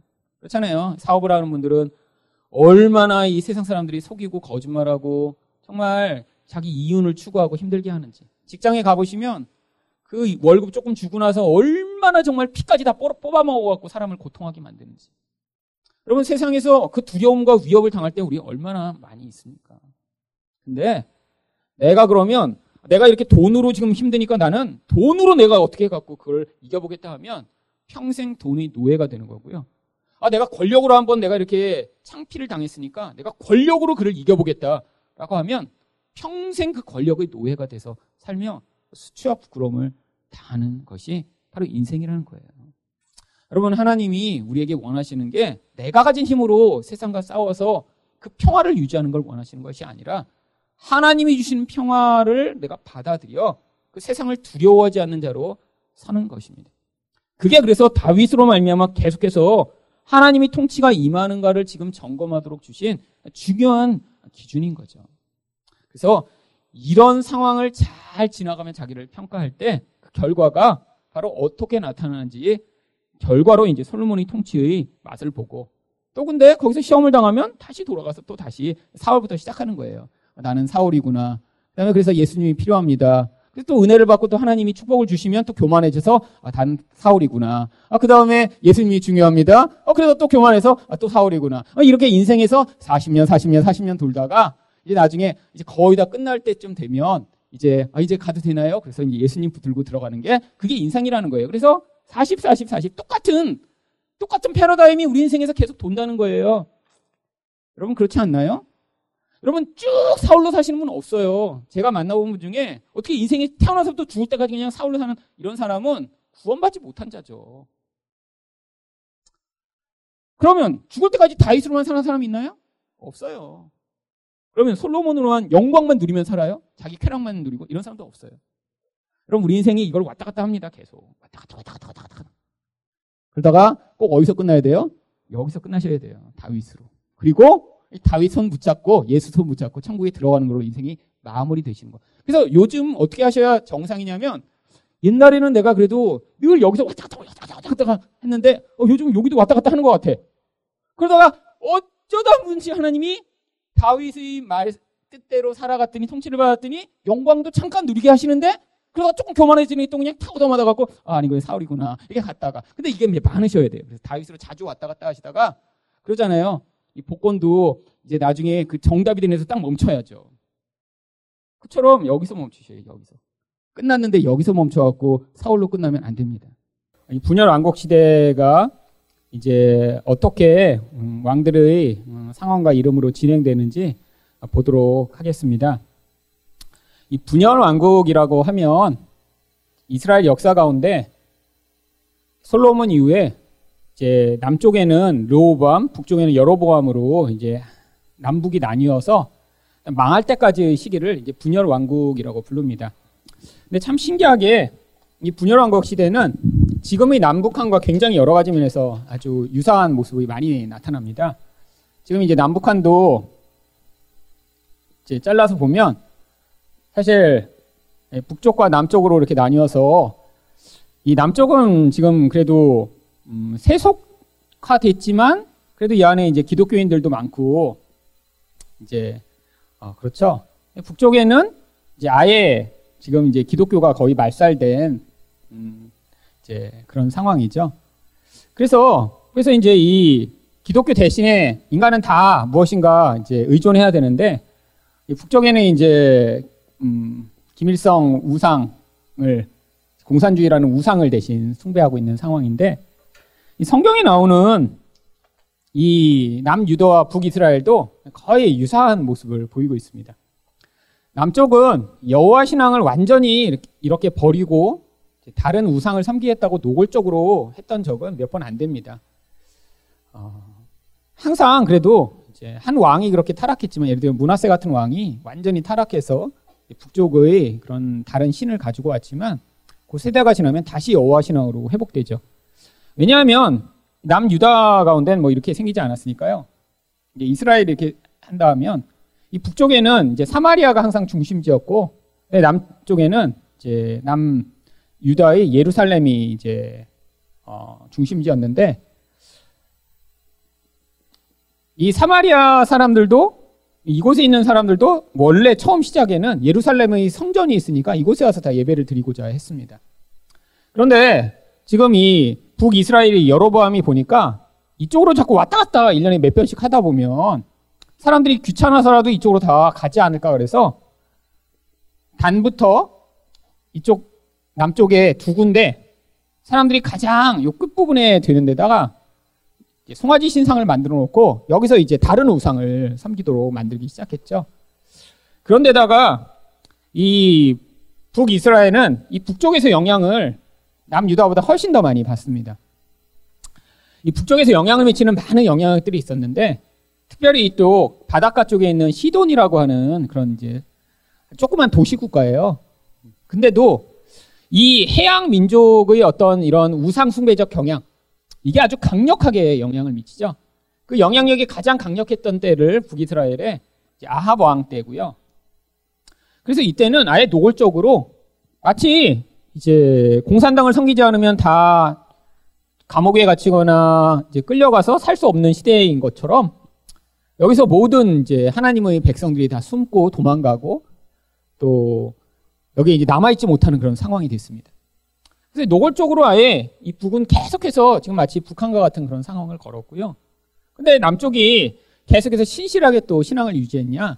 물론 엎치락뒤치락 여러 차례 그랬지만 이 남쪽도 결국엔 나중에는 잘 될 때는 세속화의 길을 겪고 또 그 결국으로는 나중에 율법주의라고 하는 결과가 남겨집니다. 물론 이 북이스라엘이 훨씬 더 먼저 멸망하고요. 네, 남유다가 조금 더 진행됐지만 이 두 가지의 모습. 근데 이게 또 무엇을 보여주는 그림이죠? 인간 안에 존재하는 그 죄악이 어떤 식으로 표출되는지를 보여주는 집단도 모형입니다. 예를 들면 이 북이스라엘에 사는 사람들이 뭐 이들만 이렇게 우상 숭배를 원하던 자였나요? 아니에요. 모든 자들은 원래 우상이라는 어떤 존재의 힘을 빌어 자기의 안녕을 보장받고자 하는 그런 욕구를 가지고 사는 존재죠. 근데 뭐 이쪽에 있는 사람들은 그래서 또 늘 잘했나요? 아니요. 이게 이제 또 나중에는 결국 율법주의라고 하는 그런 경향성으로 표출되는 거죠. 그래서 이들이 나타내는 이 두 가지 경향성의 가장 본질적인 모습이 무엇으로 나중에 표출되죠? 결국 이거는 기복주의라고 하는 모습으로 나타나는 거고 이거는 율법주의라고 하는 모습으로 나타나서 이 두 가지가 이제 짬뽕을 이루어서 율법과 기복이라고 하는 똑같이 종교 생활을 하고 하나님을 찾는다고 하는데 그것이 만들어내는 어떤 경향성은 실제로는 이 두 가지 사이에서 이제 왔다 갔다 하는 그런 모습으로 만들어진 것입니다. 신화의 본질이라는 데서 벗어나기 시작하면 결국 인간이라는 것은 종교 생활을 굉장히 열심히 해요. 근데 그 종교 생활의 더 이면 가운데 있는 진짜 뿌리는 하나님과의 관계로 말미암는 그런 변화나 성숙이 아니라 나 자신의 욕구를 만족시키고 그 욕구를 어떤 신의 힘을 빌어 충족하고자 하는 그런 태도로 나타나는 거죠. 그래서 집단화된 이 이런 이제 그 민족들의 죄악을 통해 하나님이 인간 안에 존재하는 그 집단적 죄악의 그 뿌리들을 어떤 상황을 통해 계속해서 보여주시고 계신 것입니다. 그런데 이제 이 분열 왕국에는 어떤 한 개인의 이야기보다는 주로 왕의 이야기가 많이 써 있어요. 그래서 우리가 이제 이걸 읽다가 또 이제 실수하는 이제 전형적 태도가 뭐냐면 아 이거 나쁜 왕이네 이놈 이렇게 이제 실수를 하는 것입니다. 아, 이 아합 이거 나쁜 놈이잖아. 아, 이 문하스 이거 그냥 어떻게 이런 놈이 왕이 됐지? 그러다가 갑자기 또 아, 히스야 그래도 괜찮은 왕이네. 그래서 괜찮은 왕, 나쁜 왕으로 왕들을 자꾸 이제 가름하면서 이 왕은 조금 좋았고 이 왕은 조금 나빴다라고 마치 이제 우리도 이제 왕의 어떤 일대기를 뭐 조선 이제 왕조 실록 이런 거에 보면 왕이 어떻게 했는지 나오잖아요. 근데 조선 왕조 실록 같은 거 보면 맨 나쁜 왕만밖에 없더라고요. 다 좋은 왕이 없어요 거의 유일하게 세종대왕 정도 빼고는 진짜 다 나쁜 왕들. 근데 그런 어떤 사람이 이렇게 잘했냐 못했냐를 이렇게 평가해서 이 사람은 나쁘고 이 사람은 좋다라는 것을 우리에게 보여주시고자 이걸 기록한 게 아니에요. 그래서 왕의 이야기를 보고 있지만 왕은 항상 뭐를 보여주는 거냐면 그 집단의 집단성을 대표하는 인간인 것입니다. 그러니까 왕 혼자 왕 혼자 우상 숭배하고 성도들은 예를 들면 그 이스라엘 백성들은 막 신실하게 하나님을 섬기는데 왕만 나쁜 놈일 수 없다는 거예요. 그러니까 그 전체의 집단성이 그 한 대표를 통해 표출돼 나가는 거죠. 여러분 교회도 똑같습니다. 지금도 예를 들면 어느 교회의 어떤 목사만 나쁜 놈이라고 성도들은 다 정말 신실하고 온전하신 분들만 모여 있는데 목사 하나가 나빠서 교회 전체가 문제가 있는 경우는 거의 없고요. 그 목사는 그 교회 사람들의 집단성을 대표하는 것입니다. 예전에 이제 제가 그 사랑의 교회 있을 때 그 오카노 목사님이 그런 얘기를 하셨어요. 내가 순복음교회 가서 목회하면 목회를 할 수 있겠냐? 우리한테. 여러분 오카노 목사님이 순복음교회에서 만약에 목회를 하셨으면 목회를 잘 하실 수 있었을까요? 못합니다. 아마 쫓겨날 가능성이 굉장히 높죠. 왜요? 그 집단이 원하는 것을 또 그분이 주지, 주지 못했으니까요. 줄 수 없었으니까요. 그 주기를 싫어하셨으니까요. 그리고 그 집단이 모여있는 그 집단성은 그 목사로 대표되는 것입니다. 그래서 우리가 볼 때는 어느 큰 교회에 이렇게 한다 그래서 우리는 밖에서 비난을 하죠. 뭐 예를 들면 세습했다든지 뭐 몇백억을 횡령했다든지 보면 어, 어떻게 저런 나쁜 짓을 할 수 있어? 라고 이제 그 한 개인을 향해서 손가락질 할 수 있지만 원래 그 집단성이 그렇게 표출된 것이기 때문에 그 사람들은 절대로 그렇게 생각 안 해요. 결국 그래서 여러분의 영성과 저희 영성이 맞닿은 모습이 앞으로 이 교회가 나중에 보일 결과로 나타나게 되는 것입니다. 저만 나쁜 놈이라 나중에 이 교회가 나쁜 교회가 되거나 아니면 저는 너무 좋았는데 여러분만 나쁜 사람들이 모여갖고 나중에 이 교회가 나쁘게 되는 경우는 없다는 거예요. 결국 이제 저희 나쁜 점과 여러분이 나쁜 점이 만나면 나쁜 점으로 어떤 모습이 나타날 거고요. 그런데 그런 사울과 같은 나쁜 모습이 이 교회의 성도들과 저랑 합쳐져서 나타나는 어떤 결과를 남기지 않도록 저도 계속해서 이건 나쁜 거다라고 얘기를 하고 있는 거고 여러분 근데 제가 말씀드리지만 설교 한 번 들었다고 사람이 안 변합니다. 그게 안 변해요. 여러분 설교 좋다고 그대로 당연 바뀌나요? 아니에요. 하지만 그 설교가 무엇인데요 말씀드렸어요. 일단 방향성이 됩니다. 이걸로 가는 게 맞다라고 제가 말씀드리는데 그 방향성으로 저희 교회는 같이 가는 거예요. 그리고 여러분 설교를 들으시면서 설교 한 번 들었다고 정말 사람이 변할 정도면 여러분 예수님도 그렇게 사람들을 쉽게 못 바꾸셨거든요 말로. 저도 그걸 기대하지 않습니다. 제가 그걸 기대했던 적이 있었어요 옛날에. 근데 그걸 다 내려놨다니까요. 옛날에 설교를 딱 한 번 하면 하루에 3천 명이 이렇게 딱 변화돼서 그래갖고 그냥 초대교회 같이 그냥 확 만들어갖고 그래갖고 그냥 유무상통하고 그냥 이렇게 그냥 확 그냥 되는 데가 되기를 기대했는데 여러분 생각해 보세요. 그게 하나님이 특별한 은혜를 주셔서 그때 한번 모형으로 보여주시고 지금 앞으로 저희가 같이 이 과정을 가는 것입니다. 그래서 여러분들이 이 교회 가운데 여러분 너무 조급해 하실 필요도 없어요. 그래서 여러분 제가 설교하는 거는 이 인생의 저희 인생에 그래도 제가 먼저 이 은혜를 받고 이게 진짜라고 깨달았으니까 그게 진짜라고 여러분한테 말씀드리는데 그걸 가지고 여러분 안에서 아 이게 맞는 거고 내 아이 이런 삶이 잘못된 것이라는 끊임없이 방향 전환을 해 나가시며 하다 보면 언젠가 우리가 그 같은 지점을 향하고 있는 부분이 딱 만나는 점이 있겠죠. 그게 우리 교회가 나중에 가야 할 방향인 거예요. 그래서 제가 기대하기는 그 좋은 게 서로 딱 만나갖고 그 좋은 모습이 나중에 딱 나타날 때 그때가 이제 어 아주 좋은 결과가 나타나는 것입니다. 물론 그렇게 되면 예를 들면 이 하늘사랑교회에는 한 개개 개개인이 어떤 분이라는 사실은 드러나지는 않겠죠. 교회로 만나고 있으니까요. 근데 결국 나중에 이렇게 나타나는 모습이 저 한 사람의 모습이나 저희 한 교회의 이미지만이 아니라 그게 우리 교회의 뿌리가 되고 본질이 되기를 원한다는 것입니다. 그래서 여기도 동일한 얘기가 나오는 거예요. 왕의 이야기가 나오고 있는데 그 왕 한 사람의 이야기가 아니라 그때 백성들이 어떤 삶을 살아가고 있는지 그 전체가 그 왕의 일생 가운데 나타나는 어떤 모습으로 드러나며 그게 그 성도들의 집단성, 교회의 집단성을 보여주는 그림으로 나타나는 거죠. 하나님이 근데 그런 과정 가운데 어떻게 그들을 구원해 나가시고 심판하시는지를 끊임없이 반복되는 이야기를 통해서 지금 설명해 주고 있는 것입니다. 자, 근데 이제 이런 큰 그림을 보시고 그 다음에 저희가 이제 남유다부터 보게 될 것입니다. 남유다는 이제 BC 931년에서 587년까지 이렇게 이제 존재했던 나라예요. 그래서 이제 왕이 딱 20명이 있습니다. 그리고 이제 뒷장에 보시면 그 북이스라엘에는 더 짧게 존재했는데 19명의 왕이 있죠.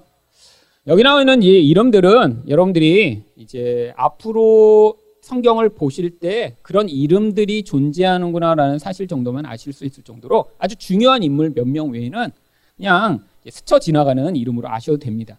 어차피 지금 이렇게 박스로 만들어 놨기 때문에 이 모든 사람들의 이름을 다 알거나 우리가 정확히 기억하는 건 불가능한데 그들의 인생들을 통해 어떤 영향력들이 서로 주고가면서 그 공동체가 어떤 모습을 나타내는지 여기 이제 그림이 선명하게 나와 있는 거죠. 자, 먼저 큰 한번 그림을 보세요. 이스라엘 역사의 시기를 보면 이스라엘 역사의 시기도 그냥 뭐 한두 가지가 이렇게 든게 아니라 어떤 묶음으로 그 큰 그림을 음, 만들어 놓을 수 있습니다. 여기 보시면 남유다도 맨 처음에는 이제 내란기라고 하는 이제 기간을 거쳐서 그 다음에 이제 바알을 숭배하는 바알 숭배기가 있고요. 그 다음에 이제 황금기가 나타나고요. 그다음 황금기 지나면 몰락기가 있고요. 몰락기를 지나고 나면 개혁을 잠깐 했다가 그 다음에 나중에 멸망을 하게 됩니다. 여러분 이런 인 과정이 사실 어떤 한 나라의 이야기만 이런 과정인가요? 아니에요. 인생 가운데도 이런 뭐 물론 순서는 약간 바뀔 수 있지만 이런 어떤 신앙적 여정을 겪게 되는 경우들이 굉장히 많습니다. 큰 그림으로 보면. 보세요. 맨 처음에 시작은 어때요? 여기까지는 이제 분열돼서 나타나는 결과니까 시작 자체는 굉장히 은혜롭게 시작하는 경우가 많죠. 다윗과 솔로몬으로 나타나듯이. 근데 다윗과 솔로몬으로 나타나듯이 이렇게 은혜가 충만하게 부어졌더니 그 다음에 이제 갈등이 삭트게 되는 거죠. 왜? 여기서 얻어진 그런 부요가 지속되지 못하고 결국 인간 안에서 분열을 만들어내 는 것입니다. 근데 이걸 맛보고 났더니 사람들이 그러면 다시 고통을 통해 하나님께로 바로 돌이키는 게 아니라 결국 거기서 다른 우상을 추구하게 돼요. 근데 이때 왜 이스라 남유다인데 왜 바알을 숭배했냐면 이때 무슨 일이 벌어지냐면 이제 북이스라엘의 이세벨이라고 하는 아하브의 그 아내가 이제 북이스라엘에 영향을 미쳤는데 그 딸을 데려다가 이 남유다에서 이제 결혼을 합니다. 너무 친하게 지냈어요. 그러면서 이제 북이스라엘의 영향력이 강력해서 바알 숭배에 깊이 빠지다가 이때 이제 변화가 일어나고 다시 이제 황금기를 잠깐 맞이합니다. 근데 이 황금기가 오래 지속되지 않아요. 금방 또 몰락한 다음에요. 몰락했는데 하나님이 은혜를 베푸셔서 잠깐 개혁되었다가 나중에 최종 멸망의 시기를 겪게 되죠. 이런 인생 가운데도 이런 과정을 지나는 경우가 많습니다. 은혜를 처음에 받았어요. 많은 은혜를 받았고 그 은혜가 나타난 결과가 있는데 그게 결국 나중에 갈등과 분열을 만들며 그 과정을 통해 오히려 신앙이 더 형성되는 게 아니라 이런 엉뚱한 것을 추구하다가 그게 가져오는 결과가 겉으로 볼 땐 되게 좋아 보여요. 아, 세상에서 어떤 것들을 추구했더니 그게 더 많은 풍요를 가져오는 것 같았는데 그게 결국 몰락과 파멸로 나타나게 된 경과들이 많이 있죠. 나라의 경우에도 이런 과정을 겪은 것입니다. 그러면 이런 상황을 지나가게 만든 그런 왕부터 보죠. 이 르호보암이라는 왕이 이 남유다의 첫 번째 왕입니다. 어, 이제 분열 왕국의 첫 번째 왕이죠. 솔로몬의 아들이고요. 그 다음에 이때부터 이제 분열이 시작되는 그 분열을 가져오는 근원적 원인이 무엇인가요? 솔로몬 때 사람들은 굉장히 고통스러웠어요. 왜냐하면 외적 풍요를 유지하고자 결국 인간은 끊임없이 그것들을 만들어내는 어떤 결과를 위해서 사실 왕이라고 하는 나라라고 하는 풍요를 위해 많은 백성들이 희생하고 힘들었거든요. 근데 거기에 대해서 좀 자유를 달라고 했더니 결국에는 이제 사람들이 고통을 알지 못하는 이 루오보암이 내가 너희를 더 고통스럽게 만들겠다라고 답변을 하며 나라가 반으로 쪼개져 버립니다. 그래서 그때부터 이제 분열이 시작된 것입니다. 분열만 되어서 나라가 반쪽으로 쪼개져서 절반으로 끝난 게 아니라 그렇게 됐더니 힘이 약해졌더니 이제 외적의 침입을 받죠. 그게 이제 애구방 시삭이 침공을 해서 솔로몬 때 만들어 놓은 금방패. 그러니까 얼마나 금이 많았으면 방패를 금으로 만들었어요. 그 방패를. 근데 그걸 다 훔쳐가 버립니다. 빼앗아가 버린 거죠. 결국 이제 여기서부터 이제 이 분열로 말미암는 결과가 나타나는 것입니다. 그 다음에 이제 아비암이라고 하는 아비아라고 성경에 나오는데요. 이제 그 결과가 나오는데 이 로범의 아들 아비아는 이제 3년밖에 통치를 못합니다. 그래서 이때 이제 전쟁을 이제 북이스라엘과 계속했는데 전쟁에서 이겼는데 얼마 통치하지 못하고 결국 이제 죽게 되죠. 그런데 그 다음에 나오는 이 아사라고 하는 왕은 41년이나 통치합니다. 자, 근데 보세요. 이 아비암이 3년밖에 통치하지 못했던 건 그 내용을 루오범의 죄악 때문이라고 그래요. 루오범이 어떤 죄악을 졌죠? 하나님을 온전하게 따르지 않고 우상을 숭배하는 죄악으로 말미암아 결국 심판이 임했다라는 것을 우리는 유추할 수 있습니다. 근데 이 아사라고 하는 왕도 이 전반기에 개혁을 가져왔던 아주 중요한 왕입니다. 그래서 선지자 아사라와 함께 개혁 운동을 하고요. 하나님 앞에서 온전한 신앙을 유지하고자 아주 애씁니다. 또 언약도 새롭게 하고요. 이따만 하더라도 과거의 기억이 아주 사라진 그런 때가 아니에요. 20여 년밖에 안 지났으니까요. 그리고 애국군과 구스군이 막 앞뒤에서 쳐들어옵니다. 애국은 남쪽에서 오고 구스는 옆에서 쳐들어오고. 그리고 그때 막 기도했더니 하나님이 구원을 베풀어 주신 걸 경험하죠. 그런데 한 번 그런 놀라운 은혜를 경험해요, 인생 가운데. 그래서 하나님이 주신 걸 경험하는데 그 다음에는 이스라엘과 바하사가 또 이제 공격을 해옵니다. 그때는 아람 왕 베나닷을 이제 의지해서 사실 그 위기에서 벗어나죠. 그리고 그때 네가 이렇게 하나님을 의지하지 않았다라고 지적하는 하나님을 옥에 가두는 일을 합니다. 그랬더니 결국 나중에 발에 병이 들어서 아주 비참하게 죽임을 당합니다. 결국엔 한 인생이고 한 사람인데 이게 나라 전체가 끊임없이 어떻게 하나님과 반응하여 그 사이를 왔다 갔다 하는지를 보여주는 아, 그런 모습이에요. 그러니까 정말 위기 상황에서는 하나님을 의지해서 은혜를 받았는데 그 은혜가 지속되지 못하고 또 다른 경우에는 계속해서 다른 방식으로 표출되는 이런 모습이에요. 그러다가 이제 여호사밧이라고 하는 왕이 나타납니다. 내란기에도 계속 그래도 이제 아직은 이런 신앙의 어떤 본질로 돌아가고자 하는 마음이 계속 있었어요. 그래서 개혁 운동을 하고 율법을 가르치도록 하고 또 암몬이랑 모압이랑 에돔의 연합군이 침입하는데 기도로 승리합니다. 근데 여기서 이제 가장 큰 문제가 뭐죠? 아방의 딸 아달랴를 아들 여호람의 아내로 드려요. 이 여호사밧이 북쪽의 이 아합이랑 친했습니다. 그때는 또 화해하는 모드가 이렇게 됐어요. 친구 잘못 사귀어서 그 친구 딸이 예쁠 수 있죠. 그러니까 그 친구 딸을 데려다가 공주니까 삼았는데 이게 이제 그 다음에 어떤 결과를 가져왔는지 그게 바알 숭배기로 이 모든 민족이 바뀌어버린 것입니다. 참 이게 안타까운 일이죠. 여러분 신앙생활을 아버지가 잘했는데 자녀의 결혼에 대해서는 아무 생각 없이 결국 우상 숭배하는 딸을 데려다가 결혼하도록 했다가 나타난 결과라고 볼 수 있죠. 여러분 근데 이게 이제 우리 시대의 모습입니다. 사실 부모의 신앙이 갈수록 점점 점점 좋아지는 게 아니라 요즘은 이렇게 되는 것 같아요. 우리나라에 이제 신앙이 들어왔을 때는 막 신앙이 이제 높아지고 그랬는데 요즘 신앙은 어떻죠? 우리 자녀 세대로 갈수록 자꾸 이렇게 추락을 합니다, 지금.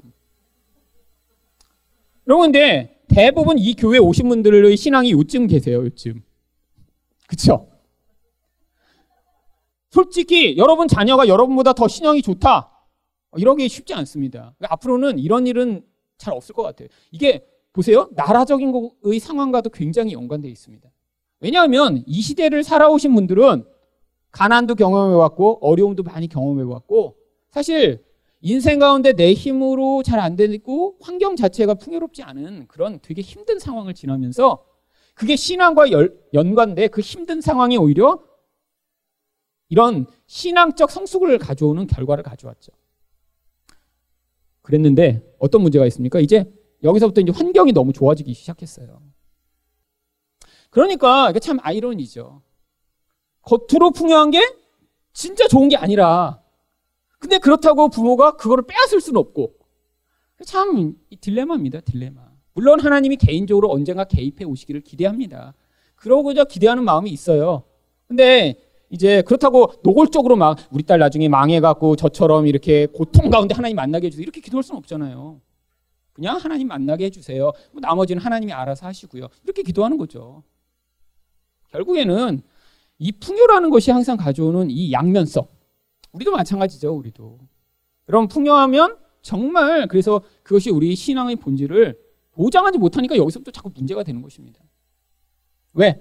풍요하면 사람은 기본적으로 교만해질 수밖에 없어요. 그러니까 그 교만이 결국에는 신앙으로는 굉장히 폐해를 가져오게 되는 거죠.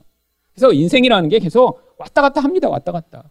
여러분, 그러니까 여러분 인생 가운데 지금 풍요로우시다면 그 풍요를 누리세요. 하지만 풍요 가운데도 갈 길을 잘 찾으셔야 된다니까요. 왜냐하면 풍요가 여러분 자신의 욕망을 충족하도록 하나님이 주시는 풍요로 여러분이 착각하고 계시면 결국에는 그 풍요가 여러분을 바알 숭배라고 하는 엉뚱한 길로 가게 만듭니다. 자, 결국에는 이런 풍요해져 갖고 서로 이거를 부러워하며 영향을 받습니다. 근데 보세요. 왜 이 여호람이 결국에는 아합 왕의 딸이랑 결혼했을까요? 이 아합 때 우리는 이 성경에서 자꾸 영적으로 기록해 놓으니까 이 아합 나쁜 놈 이렇게만 얘기를 하니까 아니 그 나쁜 놈의 딸이랑 어떻게 결혼했지 이렇게 생각하죠. 아니요. 북이스라엘 역사를 보면 이 아합 때가 엄청난 전성기입니다. 엄청 부자가 돼서 사마리아라고 하는 그 땅에 새로운 도읍을 건설해 그게 수백 년간 이후로 지속할 수 있을 정도로 엄청난 부흥기였어요. 겉으로 보면 당시에 이 시대를 살던 사람들은 야 북이스라엘 사람들 좋겠다. 이렇게 부자 되고 나라 경제가 부흥하고 야 이런 풍요가 있네. 이렇게 생각하는 시기였다니까요. 그러니까 우리가 생각하는 대로 성경이 기록한 영적인 모습만으로 어떻게 이렇게 악인이랑 결혼했어라고 생각하는 게 아니라 당시에 여호사아버지 볼 때, 야, 아니 저렇게 지금 풍요하고 부자 되고 잘 되는 게 바알 때문이 아닐까? 라는 생각을 하게 된 것이죠. 여러분, 이게 이제 다 유혹이 오는 것입니다. 우리도 옆에 아무 사람들이 없이 그냥 하나님이 우리들만 살게 하시면서 그런 세상의 유혹으로부터 우리를 단절해 놓으시면 우리 안에 유혹이 적을지 몰라도 우리 안에 있는 그런 근원적 욕망을 자꾸 들키는 거예요. 그런 상황을 통해. 친구가 부럽고 다른 사람들이 살아가는 모습이 자꾸 사모되고 나도 저렇게 되지 못해서 나는 너무 억울하다라는 생각이 자꾸 들 때. 그래서 하나님이 나는 왜 이렇게 축복 안 하시라는 생각이 들 때. 아, 근데 그게 어쩌면 우리 인생을 향한 하나님이 더 선하고 은혜로운 개입일 수 있다는 것입니다. 여러분 보세요. 그래서 여호람이 그렇게 했더니 여호람이 아달랴라고 하는 아내를 택한 길부터 아합 왕의 길을 따릅니다. 여러분 이 아합은 제일 나쁜 놈이라고 말씀드렸잖아요. 그랬더니 어떻게 돼요? 바알 숭배를 시작해서 비참한 최후를 8년 만에 맞이하죠. 여러분 그랬더니 그 다음부터 무슨 일이 벌어집니까? 아시아가 왕이 됐는데 1년 만에 어떻게 돼요? 결국 죽임을 당해요. 그것도 왜 그래요? 요람이라고 하는 북이스라엘의 자기 사촌 보러 가다가 병들려서 이제 북이스라엘 사람들이 이제 다 사촌이 된 거예요. 사촌 병문안을 갔다가 그때 북이스라엘을 처단하도록 애후를 시켜서 하나님이 심판하셨는데 거기에 걸려서 죽임을 당합니다. 1년 만에. 여러분 그랬더니 그 다음에 누가 다스리죠? 바로 아합의 딸인 아달랴가 여왕이 돼버리는 거예요. 여러분 이게 이제 이 바알 숭배의 결론입니다. 결국에는 자기가 왕이 돼서 암흑기가 찾아온 것입니다. 여러분 그랬더니 여왕이 되자마자 어떤 일을 하나요? 결국 왕족 전부를 다 몰살시켜요. 자기가 왕이 되고자. 참 무서운 여자예요. 그럼 이게 바로 바알 숭배의 전형적 모습인 거예요. 바알 숭배의 본질이 뭐죠? 인간의 욕망을 만족시켜주는 그 신이 바알이라고 이름 불리는 자예요. 근데 바알의 이름의 뜻이 무엇인가요? 주라고 하는 뜻을 갖고 있습니다. 주인. 그래서 바알 앞에 항상 어떤 다른 이름을 붙여요. 어느 지역의 바알, 뭐 바알 세복이라든지 뭐 어느 어느 지역의 바알 이런 이름을 붙이고 다양한 이름을 붙여요. 왜냐하면 이 바알 자체는 주인이라는 뜻이에요. 어떤 주인이요? 인생의 풍요와 쾌락을 가져오는 주인이라는 거예요. 근데 나의 쾌락을 위해서는 항상 뭐가 없어야죠? 경쟁 대상이 없어야 됩니다. 남을 죽여야 돼요. 이게 아달랴의 모습이죠. 그리고 바알 종교를 시작하는데 결국에는 그래도 하나님이 제사장 여호야다를 통해서 이 6년 만에 야달랴를 죽이십니다. 다 죽였는데 그때 이 제사장이 한 사람을 몰래 이제 도망가게 했죠. 그래서 자기가 몰래 키웁니다. 그 아들이 바로 요아스라고 하는 그런 아, 아이고요. 일곱 살 때 그래서 즉위를 합니다. 근데 이제 일곱 살 때 이렇게 즉위를 해서 그때 이 대제사장이 이 요아스를 돌보고 지도할 때는 통치를 잘해요. 어리니까 영향력을 계속 받은 거죠. 그래서 그때 성전도 수리하고요. 영적 부흥도 하고요. 근데 결국에는 이전에 지금 십몇 년 동안 바알 숭배가 가득했습니다. 이게 사회 분위기예요. 그래서 너무 자연스럽게 바알과 아세라를 숭배하고 있는 상황 가운데 이런 영적 지도자가 죽자마자 어떻게 합니까? 아세라 숭배로 돌이킨 다음에 나중에 선지자 수가라를 죽이는 이런 일이 벌어집니다. 한번 이런 바알과 아세라 숭배가 들어오게 되면요. 사실 거기서 벗어나는 게 참 어려워요. 그러면 십몇 년 동안 영향을 받았다는 건 그 사람들이 그게 사람들이 내면에 있는 그런 우상 숭배적 욕구를 종교라는 형태로 만들어낸 것이기 때문에 그게 사람의 삶으로부터 쉽게 벗어나져지는 것이 아닙니다. 그래서 그 영향력을 계속 받게 되는 거예요. 그래서 그 다음에 이제 아마사라고 하는 왕이 나오는데 국력이 그때부터 쇠약해집니다. 근데 황금기기는 황금기예요.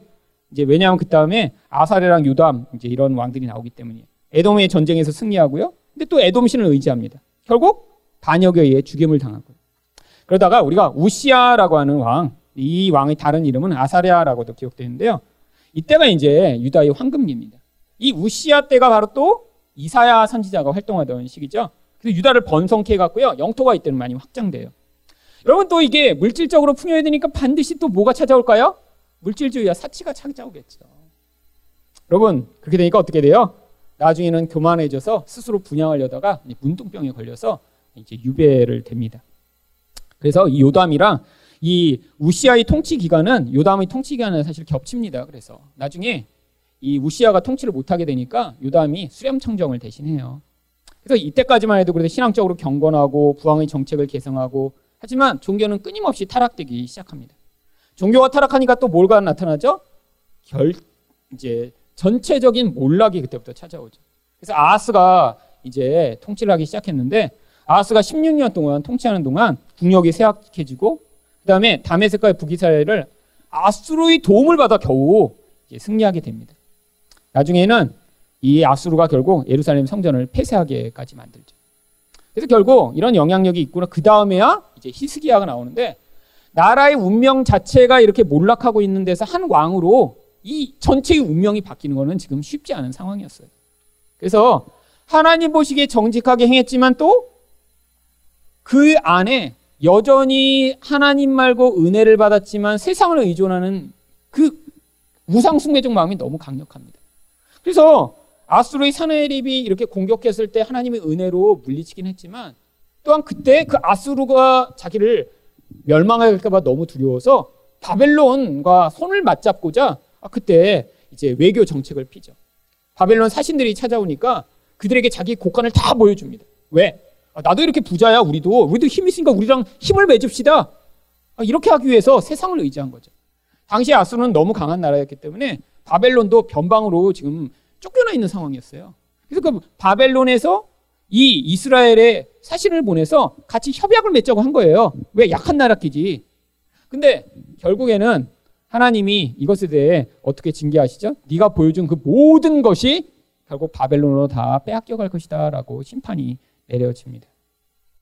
그 다음에 이제 안타까운 게 뭐죠? 문하세가 태어납니다. 제일 안타까운 건요. 이 히스기야가 기도함으로 생명을 연장받았잖아요.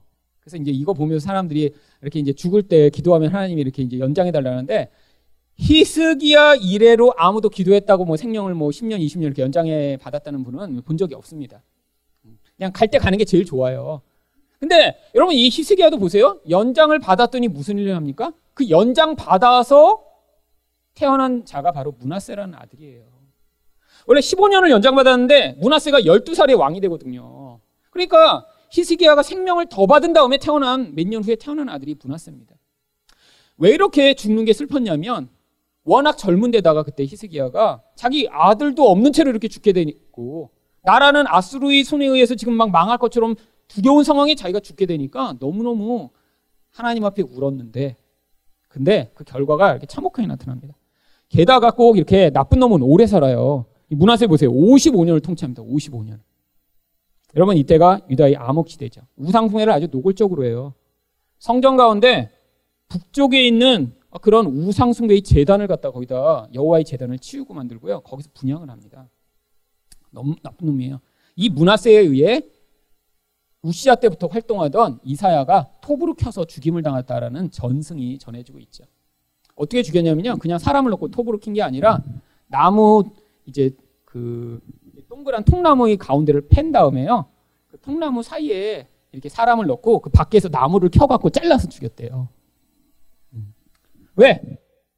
사람을 잔혹하게 죽여야 사람들이 그걸 보고 자기 뜻대로 따라가니까요. 근데 결국 이렇게 나쁜 놈도 나중에 아수르의 포로대 가서 거기서 고통을 당하다가 다시 하나님을 찾으니까 하나님이 그의 겸손함을 보시고 그를 회복시켜 주십니다. 그래서 참 우리 하나님은 저희보다 마음이 정말 바다처럼 넓으세요. 이렇게 나쁜 짓을 한 놈은 그냥 그렇게 고통당하게 해서 그냥 거기서 죽게 하셔야 되는데 회개한다고 또다시 은혜를 베푸십니다. 왜? 이게 하나님의 우리의 행위로 잘잘못을 가려 베푸시는 그런 반응하시는 분이 아니라 그 무한한 사랑으로 반응하시는 하나님의 모습을 보여주시는 거죠. 그 다음에 나오는 아들이 아몬이라는 아들인데 결국에는 문하세의 타락한 통치를 반복하다가 이제 어, 2년 만에 죽습니다. 그 다음에 요시아가 나타나서 31년 동안 개혁을 합니다. 그래서 이 개혁기에 잠깐 다시 이스라엘이 회복되는 것 같아요. 우상숭에도 척결하고요.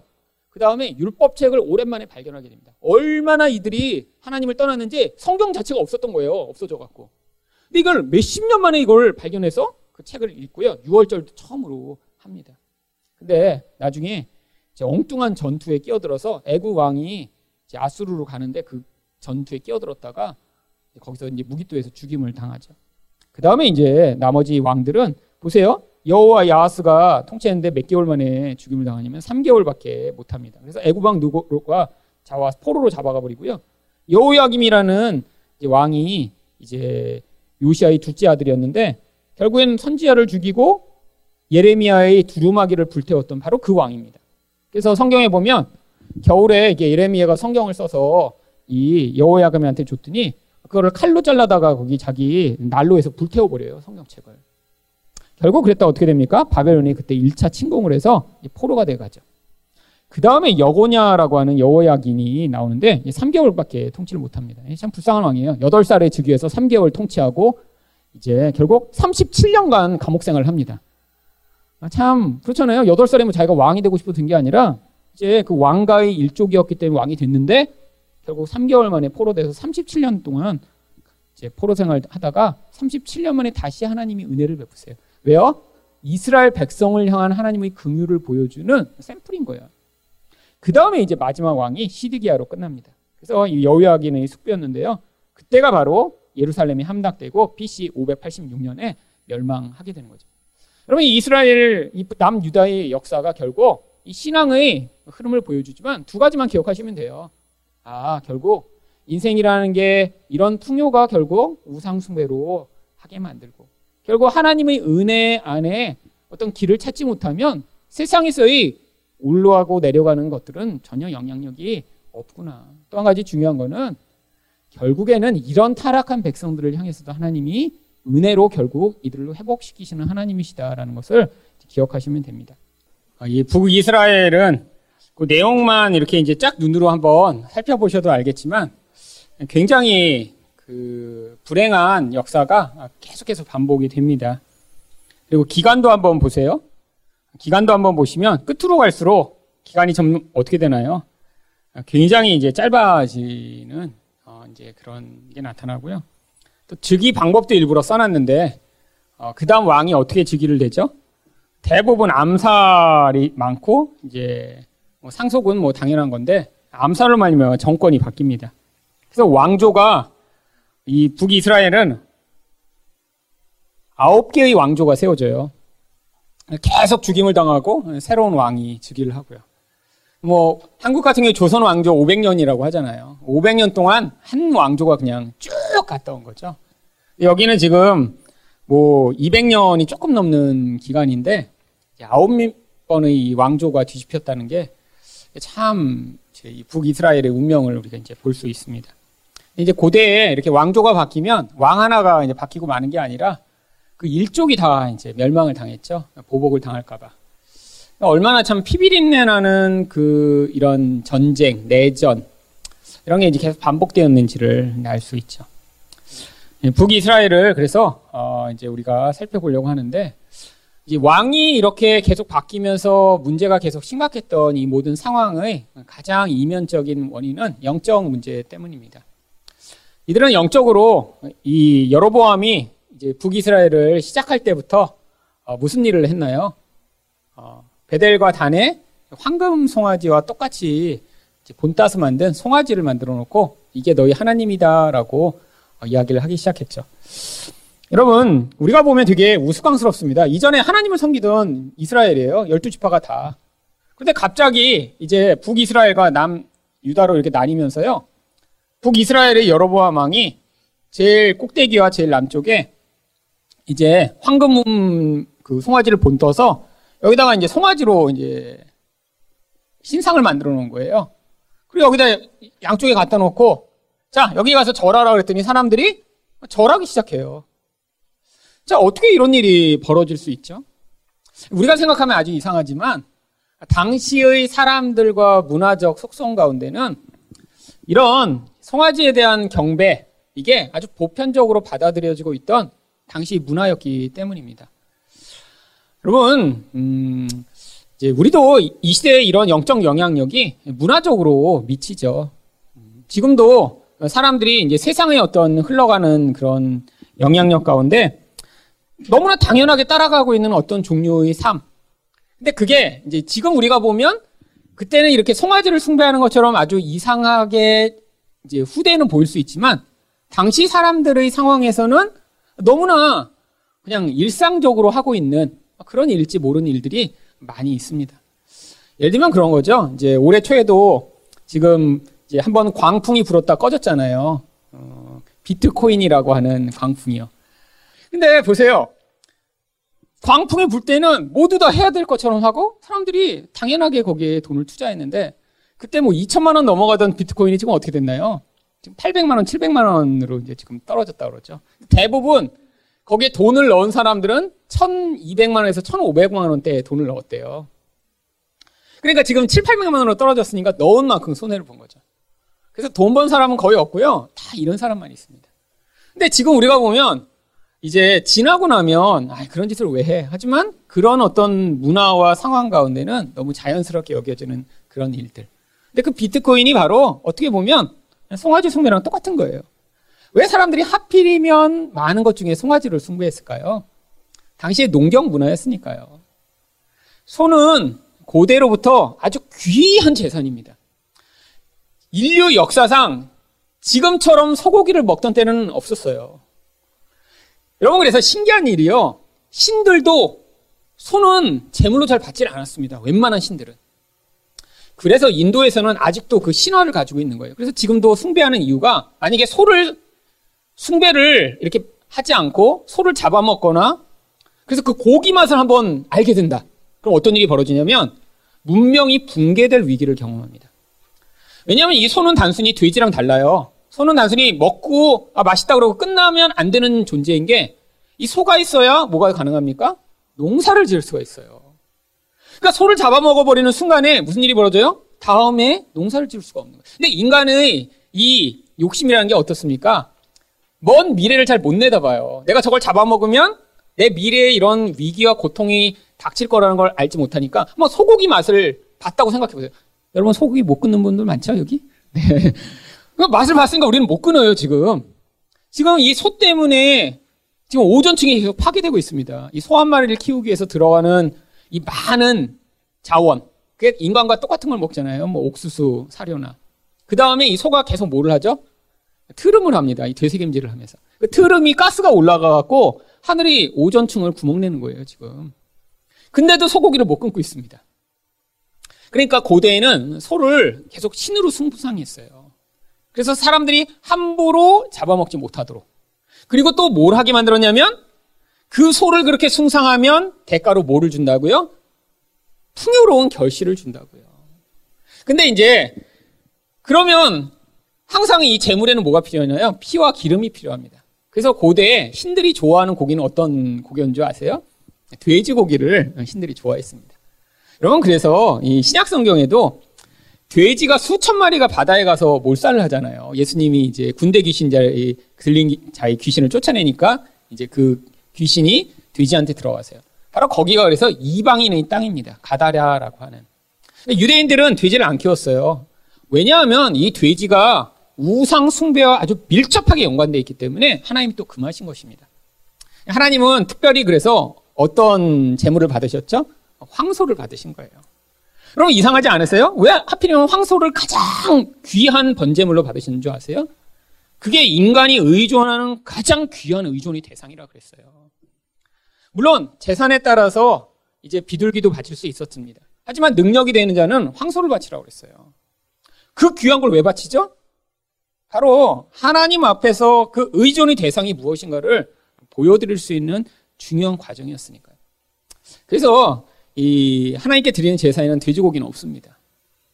자, 그런데 한번 보세요. 여기다 이렇게 손을 만들어 놓고 경배하라고 하면 사람들이 그러니까 문화적으로 받아들이기 쉬운 거예요. 왜? 주변 사람들은 다 그렇게 살거든요. 그리고 경배하면 뭐가 나에게 찾아와요? 대가와 보상이 올 것이라는 그 기대감. 그러니까 사람들한테 지금 우리가 보면 이상한 일이지만 아마 나중에 100년쯤 지나서 뭐 혹시 모르겠어요. 그때도 비트코인이 계속 있을지. 근데 이제 비트코인이라는 게 다 사라지고 이제 없는데 나중에 와 그때 100년 전에 사람들이 비트코인이라는 그런 실체도 없는 거에 막 돈을 집어넣은 사람들이 있었대. 그럼 어, 정말 미성한 인간들 아니야? 어, 이렇게 생각하는 시대가 분명히 오겠죠. 근데 지금도 정상적인 생각을 가진 사람이면 사실 거기다 투자하지 않습니다. 왜요? 실체가 없는 가상에 불과한 거고요. 결국에는 그렇게 그 가짜에 투자해 돈을 얻을 것이라는 헛된 기대로 사람들에게 돈을 끌어모아 소수가 부자 되는 바로 그런 구조였으니까요. 근데 여기서부터 뭐가 시작됐습니까? 이 북이스라엘의 타락이 여기서부터 시작된 거죠. 시작 자체부터 하나님을 떠나기 시작하니까 그 다음에 이 이스라엘을 계속해서 휩쓸고 영향을 미치던 영향력이 무엇인가요? 바알 숭배입니다. 나중에는 이 영향력이 얼마나 강력해졌는지 그곳에 하나님을 섬기는 사람들은 거의 다 사라져버리고 아예 바알과 아세라 숭배만 정말 판을 치는 그런 세상이 와버렸죠. 그리고 그 역할을 누가 했죠? 바로 아하브의 아내인 이세벨이 그 역할을 합니다. 그래서 그런 영향력들이 계속 이 북이스라엘을 휩쓸면서 이제 파괴와 멸망을 경험합니다. 여러분, 근데 중요한 거는 우리가 이렇게 보면, 야, 이 사람들, 그뭐 하나님도 안 섬기고 그렇게 나쁜 놈들 아니야? 그래서 이들을 우리가 어떻게 생각하기 쉽냐면, 하나님과 관계 없는 자, 불신자로 생각하기가 되게 쉬워요. 근데 그게 아니라는 거예요. 여러분, 이렇게 우상 숭배하고, 이렇게 끊임없이 바알을 숭배하며 하나님 섬기지 않았지만, 하나님이 그들 향해 계속 누구를 보내십니까? 선지자들을 보내세요. 여러분, 우리가 알고 있는 그래서 많은 선지자들이 북이스라엘을 근거로 활동을 합니다. 그럼 무슨 얘기예요? 여전히 하나님의 백성이었다라고 하는 거죠. 하나님이 그렇게 믿는다고, 야, 이 바보 같은 놈도 그냥 싹 쓸어버리자가 아니라 몇백 년 동안 계속 선지자들을 보내서 돌아와라, 돌아와라. 여러분, 대표적인 선지자가 누구죠? 호세아 같은 선지자도 북이스라엘을 대상으로 사역한 선지자예요. 그럼 호세아가 뭐 했나요? 고멜이라고 하는 동네에서 유명한 창녀랑 결혼했어요. 아니 그냥 이전에는 좀 행실이 괜찮은 여자였다가 이렇게 호세랑 결혼한 게 아니라 이미 알려진 음녀예요. 창녀예요. 그리고 그 동네에 이렇게 창녀하면 어, 고멜 이렇게 알려진. 근데 가더니 그 여자랑 결혼하래요. 그 여러분 선지자로서 얼마나 창피한 일인가요? 그럼 근데 결혼한 다음에 근데 재벌은 남 못 준다고 또 도망갑니다. 애 둘 낳고. 근데 갔다가 또 그 여자를 또 사와요. 그리고 다시 데리고 살아요. 왜 그러셨어요? 선지자의 삶을 통해 하나님이 어떻게 창녀짓을 하는 우리를 여전히 사랑하시는가를 보여주시고자 그 선지자의 삶을 메시지로 사용하신 거죠. 하지만 하나님이 우리에게 계속해서 말씀하시는 게 뭐예요? 사랑한다는 거예요. 이런 창녀짓 태도. 자, 바로 근데 이 창녀짓에는 대가가 따릅니다. 사랑은 하세요. 예를 들면 이렇게 우상을 숭배하는데 여전히 하나님 그래도 사랑해. 이해가 안 되는데 그렇게 하세요. 우리 하나님이 좀 이해가 안 돼요. 나쁜 짓 하면 그냥 빡 하고 싶은 게 우리잖아요. 여러분 이게 그냥 이렇게 영적인 거라고 생각해서 그렇죠. 여러분 하나님은 늘 우리를 아내처럼 그런 독점적 사랑의 관계로 여기십니다. 여러분 남편이나 아내가 있는데 바람을 핀다고 생각해 보세요. 여러분 뭐 물론 이제 그런 경우가 없었기 때문에 이제 그 마음을 저는 이해하지 못하지만 그런 사람들을 여러 명 만났거든요. 근데 그분들을 보니까 얼마나 그게 사람을 고통스럽고 파괴하는지를 알겠더라고요. 여러분, 하나님의 마음이 사실은 그런 마음이에요. 내가 독점적으로 사랑했어요. 또 사랑을 안 했으면 몰라. 그냥 대충 서로, 그냥 우리는 그냥 서로 이렇게 살자가 아니라 온전히 사랑했어요. 은혜를 베풀어 줬어요. 정말 지극 정성을 다했는데 알고 보니까 양다리야. 어, 이러면 정말 안에서 찢어지는 거죠. 근데 하나님이 그때 어떻게 반응하세요? 내가 여전히 사랑한다. 이게 하나님의 반응이에요. 근데 사랑하지만 하지만 어떻게 하세요? 대가를 치러야 됩니다. 왜? 돌아와야 되니까. 그게 이제 이 북이스라엘의 역사예요. 여러분, 이 이제 왕들 이야기가 되어 있지만 이 왕들은 그 민족의 그 모든 것을 대표하는 사람들입니다. 왕 한 놈만 잘못됐고 백성은 다 온전한데 그렇게 된 게 아니에요. 한 사람이 내적으로 가지고 있는 그런 우상 숭배적 영향력은 반드시 그들과 관계에 맺는 사람들에게 영향을 미치게 되어 있습니다. 그래서 자기와 같은 아바타를 만들어내는 거예요. 여러분, 결국 영이라는 게 눈에 안 보이지만 계속 영향을 미치는 것입니다. 여러분도 지금 말씀으로 영향을 받고 계시고요. 그 들은 말씀을 나눔으로 서로에게 영향을 미치고 계신 거고요.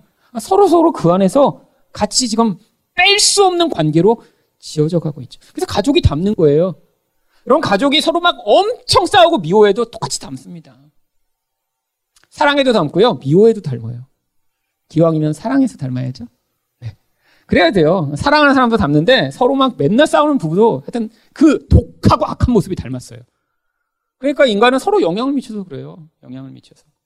그래서 우리도 복음으로 저도 여러분한테 좋은 영향력을 미치고 여러분도 또 서로 서로 저한테도 그래서 우리가 나중에 나이가 들었을 때 이제 얼굴에 우리가 책임을 져야 되잖아요. 그래서 얼굴을 보기만 해도 그냥 은혜가 받는. 그냥 막, 그냥 얼굴이 그냥 은혜야. 그게 제일 좋은 경지. 그래서 이제 보기만 해도 막 눈물이 나고, 막 은혜가 막, 근데 이제 그 경지까지는 제가 바라지는 않습니다. 근데 그냥 대화를 나눠보고 같이 있으면 참 좋은. 그래서, 아, 정말 너무 좋다. 너무 감사하다. 저분 때문에 너무 행복하다. 아, 저분이랑 같이 이 공동체에 이렇게 있게 돼서 너무너무 기쁘다. 근데 그 마음이 물론 늘 들 수는 없지만 가끔이라도 이렇게 맛봤을 때 그게 어떻게 되는 거예요? 그게 천국에 가면 계속 되는 거예요. 천국에 가면 아 너무 좋은데 이렇게 되는데 그 마음으로 그냥 쫙 너무 좋은 거예요. 영원히 좋아야 돼요. 영원히. 그게 천국이죠. 가면 좋은 집 있는 곳이 아닙니다. 그래서 이제 그거를 여기서 맛보셔야 돼요. 가족에서도 가끔 맛봐야 돼요. 가끔. 결국에는 내가 내 힘으로 하는 이 우상 숭배와 죄악은 결국 징계를 받게 되어 있습니다. 이걸 믿어야 돼요. 근데 하나님이 언제 개입하실지 내 마음대로 정하시면 안 되고 때가 되면 때가 되면 자 이스라엘 역사가 이제 이렇게 흘러갑니다. 그래서 여기에 이제 왕들이 바는데 내용을 한번 보세요. 맨 처음에 여로보암이 나온 다음에 그때는 백성이 선출해서 22년을 했는데 아들 나답이 즉위한 뒤에 겨우 2년밖에 왕조가 계속되지 않습니다. 결국 바하사가 반란을 해서 죽임을 당하게 되죠. 그래서 또 바하사가 즉위를 해서 또 길게 24년이나 해요.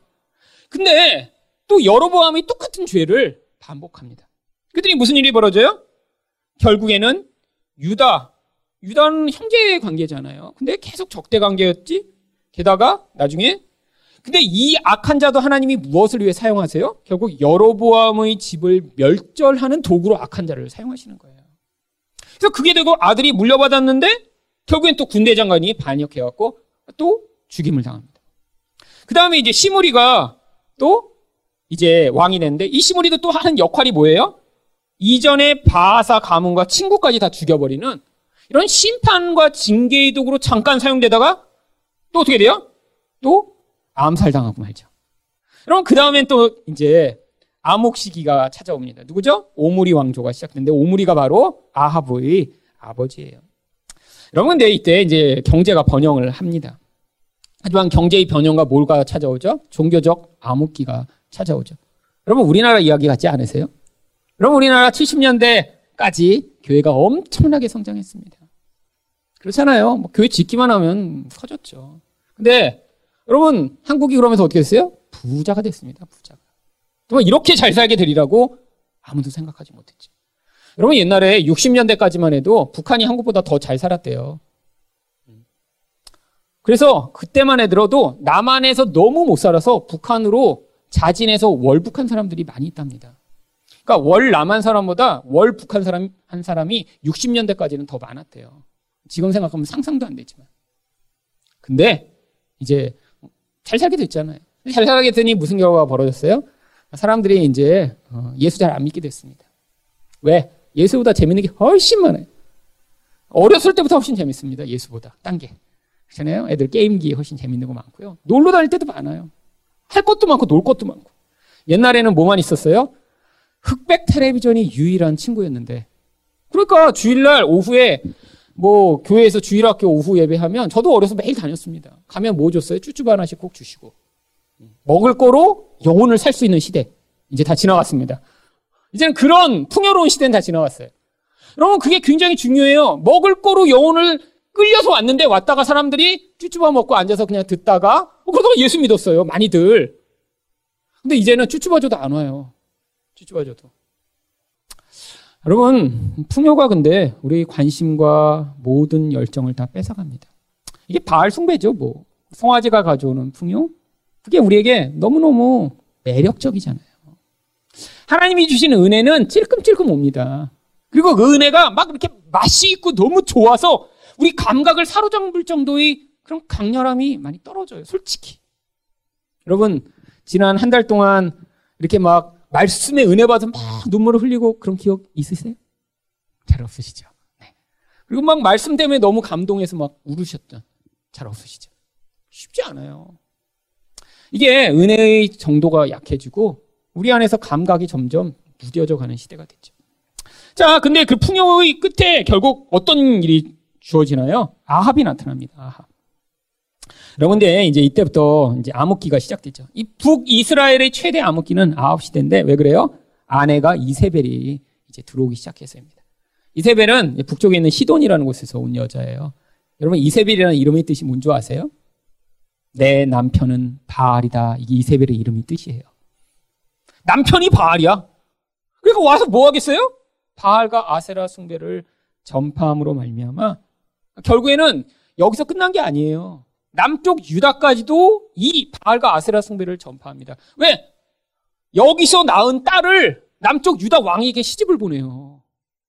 그래갖고 이 유다도 이 이세벨의 딸인 아달랴로 말미암아 암흑기가 찾아오는 이 악한 영향력을 미치게 되죠. 그래서 이런 악한 영향력이 너무 강했기 때문에 하나님이 또 누구를 사용하십니까? 엘리사와 엘리야라고 하는 강력한 능력을 가진 선지자들을 보내시는 거예요. 여러분, 결국 하나님이 어둠이 깊을수록 그 어둠을 이겨낼 강한 권능을 보여주십니다. 시대마다 하나님이 역사하는 방법이 틀리신 거죠. 그래서 이때는 엘리야와 엘리사가 강력한 권능을 보여주죠. 결국엔 그 밑에 아시아가 나오고요. 여호람이 나와서 이제 오므리 왕조가 연결되지만 얼마 계속되지 않다가 결국 이제 그 왕조가 끝납니다. 그러고 나서 이제 이 애후가 나타나서 어떡합니까? 이제 하나님이 이 아합의 집에 약속하셨던 심판을 대행해요. 싹 죽여버립니다. 남은 사람들을. 근데 그렇게 싹 하나님의 무서운 심판을 자기가 대행하면서도 어때요? 여전히 여로보암의 길에서 떠나지 않아요.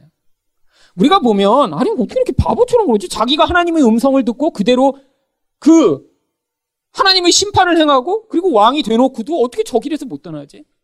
이게 바로 바알 숭배라고 하는 이 풍요와 쾌락을 추구하는 이 인간의 본성을 인간의 힘으로 벗어날 수 없는 얘기예요. 그래서 아이들을 낳습니다. 뭐 여호와스가 그다음 태어나고 요아스가 태어나고 여로보암 2세가 나오고 스가랴가 나오는데 결국 풍요를 얻긴 했지만 계속해서 이때부터 이제 아수르의 공격에 엄청나게 시달립니다. 하나님이 아수르를 통해 계속 징벌하시는 거예요. 그 고통스러운 시기를 지난 다음에 그 다음에 결국 에후 왕가도 몰락을 하고 살롬이라는 이제 어, 사람이 반역을 해서 이제 세워지지만 1개월 만에 또 암산을 당합니다. 그 다음에 이제 문화음이 나타나서 10년 동안 어 이제 통치를 하지만 또 아스로 왕에게 계속 고통을 당하다가 그 다음에 또 그 다음에 어, 상속을 했지만 또 반역을 통해 이제 왕위를 빼앗기고 그 다음에 이제 베가라는 사람이 또 무장 정변으로 왕권을 탈취했지만 결국에는 아스로 왕의 포로가 되고요. 그 다음에 또 호세아가 잠깐 세워졌다가 어, 이때는 마지막 아스로 왕의 침공으로 발명하마 BC 722년에 북이스라엘이 멸망을 당하고 맙니다. 여러분 이 북이스라엘의 역사가 결국 이 하나님 백성들이 이 풍요와 쾌락을 추구해 쫓아가는 그 영적 본질이 어떤 결국을 만들어진지를 보여주는 거예요. 자체 안에서의 갈등과 싸움으로 망하든지 아수를 통해 계속해서 공격을 당해서 망하든지 결국에는 이런 죄악은 하나님이 여전히 죄인을 사랑하시지만 대가를 치러야 함을 보여주는 모형입니다. 결국 남유다나 북이스라엘이나 다 우리의 어떤 모습을 대표적으로 보여주는 그런 집단이죠.